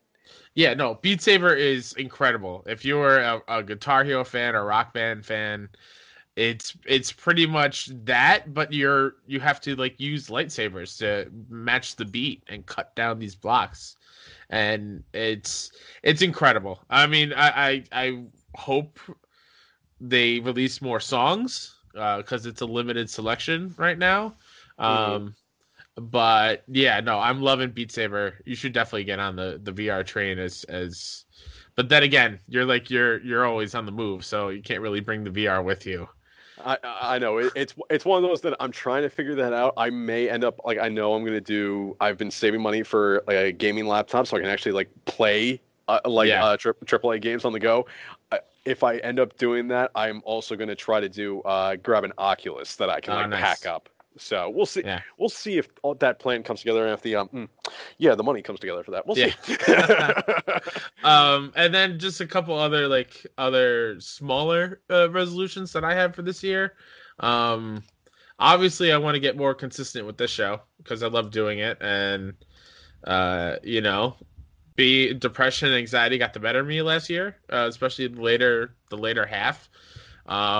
And I want to get more consistent here because I love doing it, and it kind of takes me away from that, kind of like what movies and games do, where you kind of like black out the world. So I want to do that. And I also last year discovered how fun D&D is. I mentioned Critical Role earlier. I love watching it. I'm going through campaign 1 as we speak. I pretty much watch an episode a day, and they're like a couple hours each because I love it so much. That's like all I watch. And late last year, I kind of put it out there on Twitter that I actually want to try to play a game, and I played a little bit here and there, and I really love doing it. So I just want to do more of it, pretty much. Like I had one. Where other group of best friends, Fiona, I played with Fiona. I played with Michael Fitzgerald, who is another best friend, and Carly, and a bunch of other people. And that kind of fizzled out because it was kind of hard to get all our schedules on the right time where we can always play. Mm-hmm. But our Dungeon Master, Adam, who's another best friend, of course, he decided to do, he had this idea for just a bunch of one shots, which is where it's, you don't have to worry about storylines going through each episode or each game session. Okay. You just kind of go out on a mission and you come back, and that's kind of it. It's like a one and done. Mm-hmm. So we've been trying to do that this year, and that's a lot of fun. And just, you know, rolling dice and killing these, you know, mythical creatures it's a lot of fun. And being actually acting out as a different character and using different voices, which I still haven't nailed down yet. I'm not very good on my accents. I'm working on it. You're not good on your accents. I'm not. I'm really awful. They always kind of blend into the same thing, and it's just me doing like a deep, like Arnold voice. Hey, I can't even do it now. See, I was trying to do it. It was awful. I'm sorry, I didn't mean to put you on the spot there. No, it's fine. But yeah, that's a lot of fun. Like the last one I played a couple weeks ago, Adam threw us a mission where a wagon was attacking people.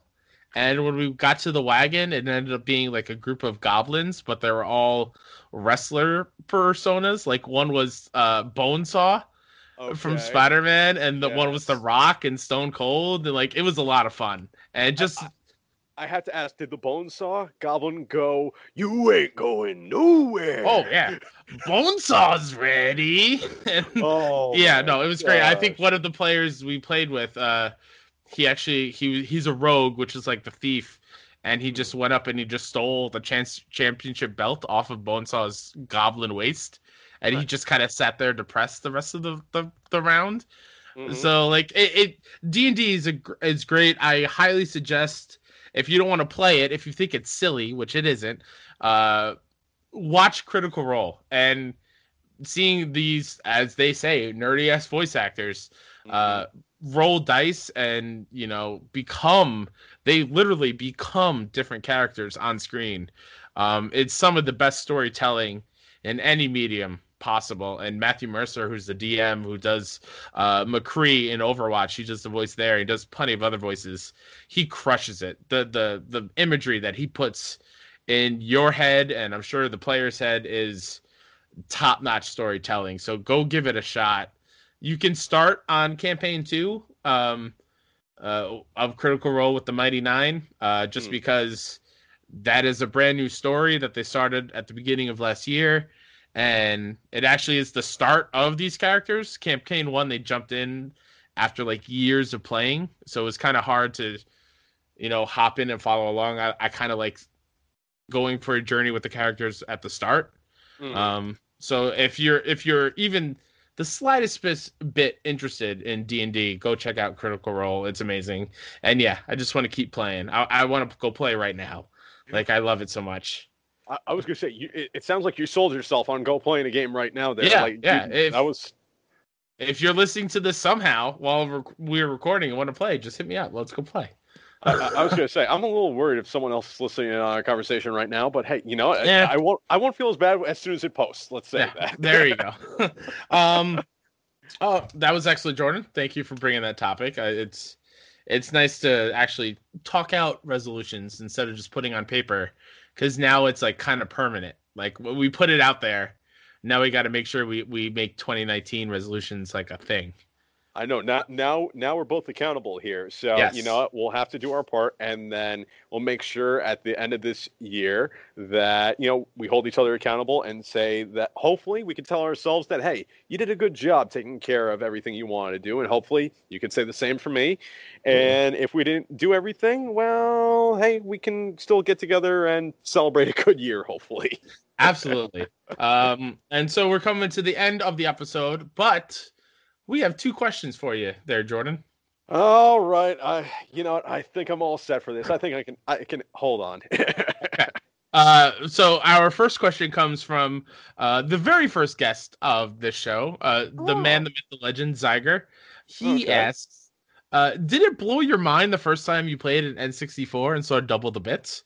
What was the N64 game that took his 64-bit virginity? Zyger, my mind was blown. I couldn't I couldn't fathom there being another 32 bits. I thought 32 bits was all they could do.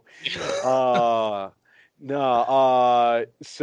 I got a very good Keanu, by the way. Your voice kind of went to like a Keanu Reeves thing there. Oh my! I wasn't sure if that was Keanu Reeves. I think I had a little bit of like William Shatner in there too. True, one of those. True. But you know what? I need to stop my voice more to get, you know, William Shatner. No, so I came to N64 late, and when I did, I ended up grabbing. Let's see, ended up getting 4 games right away for it and an expansion pack because, you know, my mind wasn't blown enough with just the 64-bit, but also this strange, you know, red cartridge that's different from a game cartridge. You're supposed to pop inside the little bay at the front of the N64 to give more memory or something like that. And got that specifically for Majora's Mask. So that was part of the first 4. Besides that, probably the N64 game I actually ended up putting the most time into was Pokemon Stadium, actually, with the you know, the weird transfer pack that you put into the back of the controller that you can plug in your Game Boy game into. Mm-hmm. So, yeah, I'd say I definitely had a lot of fun grabbing my team from Pokemon Blue, Team Blastoise, and just uploading all my characters that were completely OP because I stayed true to the game. I did well, and I beat the Elite Four the way that you're supposed to. And then I took advantage of missing no and ended up getting a ton of rare candies and leveling all my Pokemon up to 99 there. As like, you do. As you do. But then besides those 2 games, I also grabbed the closest thing to Twisted Metal that was on N64 at the time. Vigilante 8? Vigilante 8. Yeah.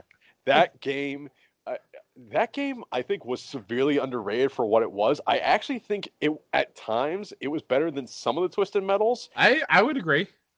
I'd say, I mean, Twisted Metal 2, I think, is still the best of that group of that type of realistic car combat. Mm-hmm. But I'd argue that Vigilante 8 is better than 1 and 4, definitely.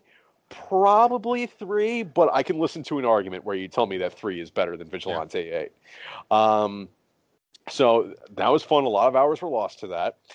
But I think beyond that, the one game that actually had a place in my heart just because it was so... It was Stardew before Stardew was a thing, and that was Harvest Moon. Harvest Moon, yeah. Yeah, which I seem to remember every time I went to a Toys R Us, rest in peace, or a Sears, almost rest in peace, when I was growing up. Geez, a sidebar, it kind of kills me when I think of like all the stores we went to as kids to grab toys are about closed at this point.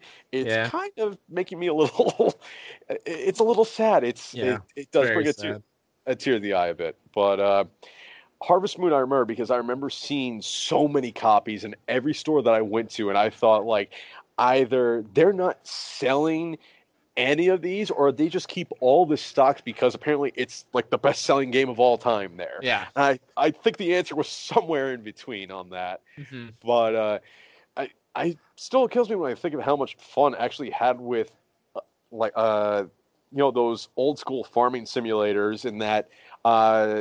isometric style, that 2.5D style there, where you like it looks like 3D, but it's still really like a 2D character. Like if you think of how a camera looks on a Diablo game, mm-hmm. like that's what Harvest Moon looked like. But instead of slaying demons, you ended up just harvesting, you know, radishes, potatoes, stuff like that. Feeding your cows in the barn as soon as you built it up. There was some horse racing and dog racing, which was a little weird. But then I remember as a kid, it was like the coolest thing also to take your little Harvest Moon character out to the bar in town at like 11 p.m. and then just see him go crazy because he decided he got drunk off of the special milk that they had there. It was silly and foolish and stupid in some of the best ways. Yeah, you bought quite the collection of games. I have going to say, from like a farming sim to deadly car combat.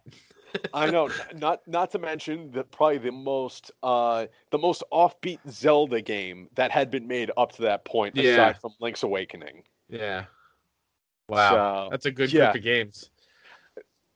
That it was. It got me through. Our second question comes from our good friend John, recently engaged. John, congratulations. Yes, kudos to him. If you were to have your choice of any system and 3 games to play forever, which would they be? Now, before you answer, okay, I feel like I know what it's going to be. Okay, you know what? Let's play this game again because I'm interested. What do you think it'll be? I want to know. I want to see. I want to pick your brain. I want to see what you think my system and my games will be. Okay, now system's kind of tricky. I'm gonna say PS3 for the sole reason for one of these games because I'm saying one because it counts. It's a collection. It's the Mass Effect trilogy. Okay. Because we went to when we did Extra Life, you picked me up from the train station and we drove an hour or so. We had a great conversation of how. I have to stop here and just say again, I'm sorry in part for that night because just to give context to the story, I picked you up at the train station, but that was a close call that night if you remember. Yeah, no, I remember. You do remember. Oh, great. Okay. But you talked about how much you love Mass Effect and that trilogy, and I would agree. I think that trilogy is great. So I think one of those, if you count the collection, would be the Mass Effect trilogy. Okay, but that's what I was thinking you were gonna guess. Okay, so all right, so then I should double check on the rules here. So then we're gonna go that's just me trying to break the rules a little bit. You can pick like 3 actual games. Okay. I have to say, the terrible thing is I'm put in such a sore spot because I have so many different favorite games for each particular console that if I have to pick one, and since I'm going to be forced to the point where I have to pick one, I'm actually going to say not PS3. Okay. I'm going to say the PlayStation Vita. It lives. And I say that because it has legitimately is the only way to play probably my favorite game of all time. I'll say that.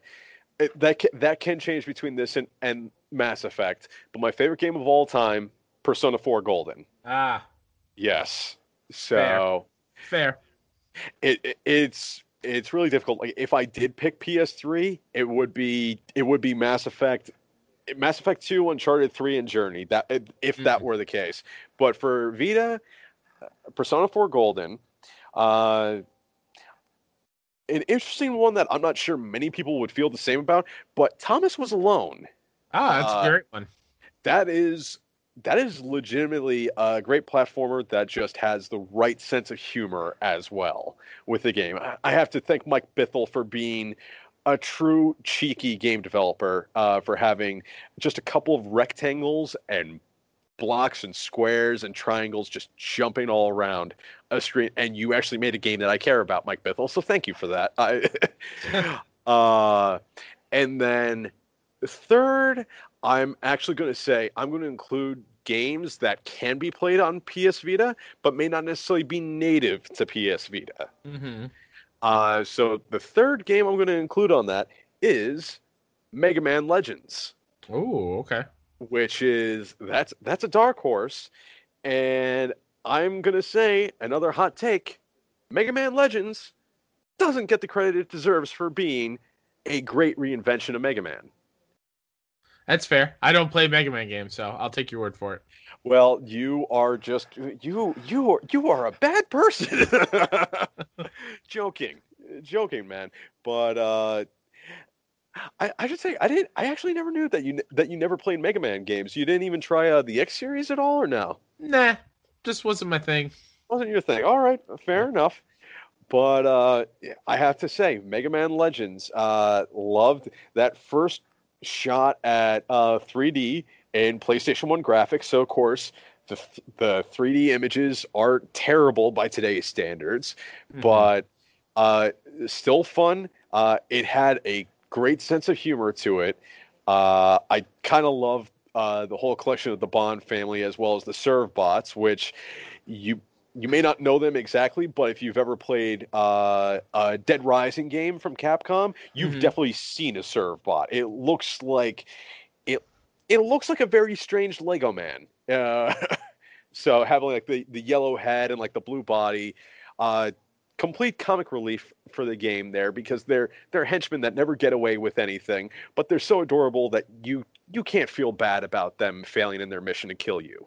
It was completely silly idea, but I loved that they were willing to take Mega Man and take a risk, taking it from being a 2D side-scroller and try making a 3D action RPG. Again, my favorite genre, but something about it is it may have been clunky, may have been blocky, but whenever I get the opportunity, every once in a while, do I want to play through that again there, pick up different loot, build out different weapons in this rickety car that gets fixed out of nowhere, and, hunt down pirates looking for literally the name of the great treasure of this game is the Mother Lode. And I'm like, this is everything I hope for. It's completely cliche, but there's enough great gameplay and ideas behind it that I think it gets frowned upon because it's that PS1 game that looks weird. And it's also that Mega Man game that doesn't belong with all the other Mega Man games. So Mega Man Legends has that soft place in my heart there. So I would definitely pick that as the third game. Nice. So there you have it, John. Jordan gave you two choices for that answer. When you pick whichever one, and you can allow either one. It's your call. It's your question. John, let me know if you allow it. There, you could tweet me the answer. Well, Jordan, we are at the end. Thank you so much for coming on. For over 2 hours now. That's crazy. I am so sorry. I am sorry for boring all you guys to tears. Stop. I am sorry for just like going off there. I think I start to understand how Jared Parody feels a little bit there. We just like over apologize, but there's like I honestly, I hopefully you guys enjoyed some of what I was talking about there, and if you didn't, you can let me know why I'm wrong there. If you think I should pick different games there. It was excellent. So yeah, thanks for coming, Jordan. I appreciate it. If they want to follow your writing and your drawing and just follow you in general, where can they go? So if you guys want to follow me, you can follow me on Twitter. So my username, of course, is 32BitPlayer. I'll also say that if you're trying to track me down in the Facebook group, I am around there. You can see one of Kyle's weekly posts that he puts up on Sub Sunday. He was kind enough to tag me in his most recent one on this Sunday, which do you mind if I tell him like what day we're recording though? No, go ahead, Kyle. Yeah, so if you guys are curious at all and you really want to find me in real life, you actually want to see the face that goes with this guy, look up Kyle's post on January 20th for the Best Friends Talk Funny recording. Yeah. So you can definitely follow me on there. Follow my scorching hot takes in the Facebook group, because I guarantee I do get an angry emoticon reaction about every day or so for something I comment on. And that's fine by me. I'm good with that. Yeah, Jordan, he's very much like Prince. He only goes by one name. It's just Jordan. But Kyle, again, thank you for having me on. And again, just thank you for everything that you do, whether it's running this show or helping run Kinda NYC. And for all you best friends, honestly, every chance you can, please give this man a big bear hug because he deserves it every time. Thanks, buddy. And I will always return a hug. I love hugs. So thank you so much. You got it, bud. Well, listen, you take care. You get some rest. And I guess we'll catch up soon. Yeah, absolutely. And you can follow me on Twitter at WhoDat Ninja 73. Same on PSN if you want some PlayStation friends. Part of me wanting to get fit in 2019 is I want to play Beat Saber, and I want you to challenge me in the high score department to kind of push me to keep going harder. So go ahead and friend me so I can check up on your scores.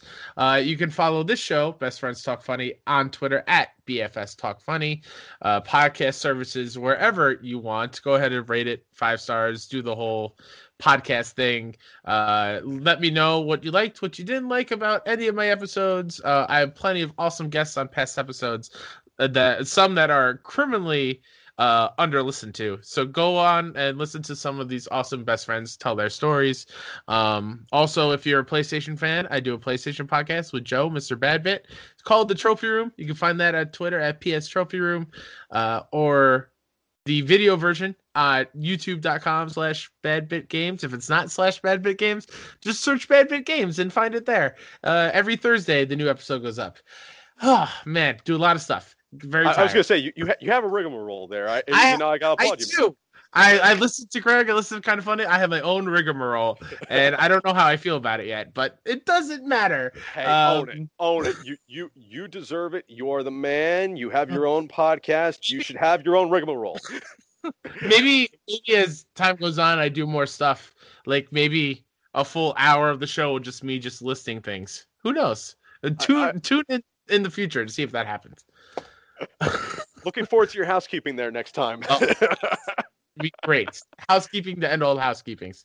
And without further ado, remember, be kinda to one another. Bye.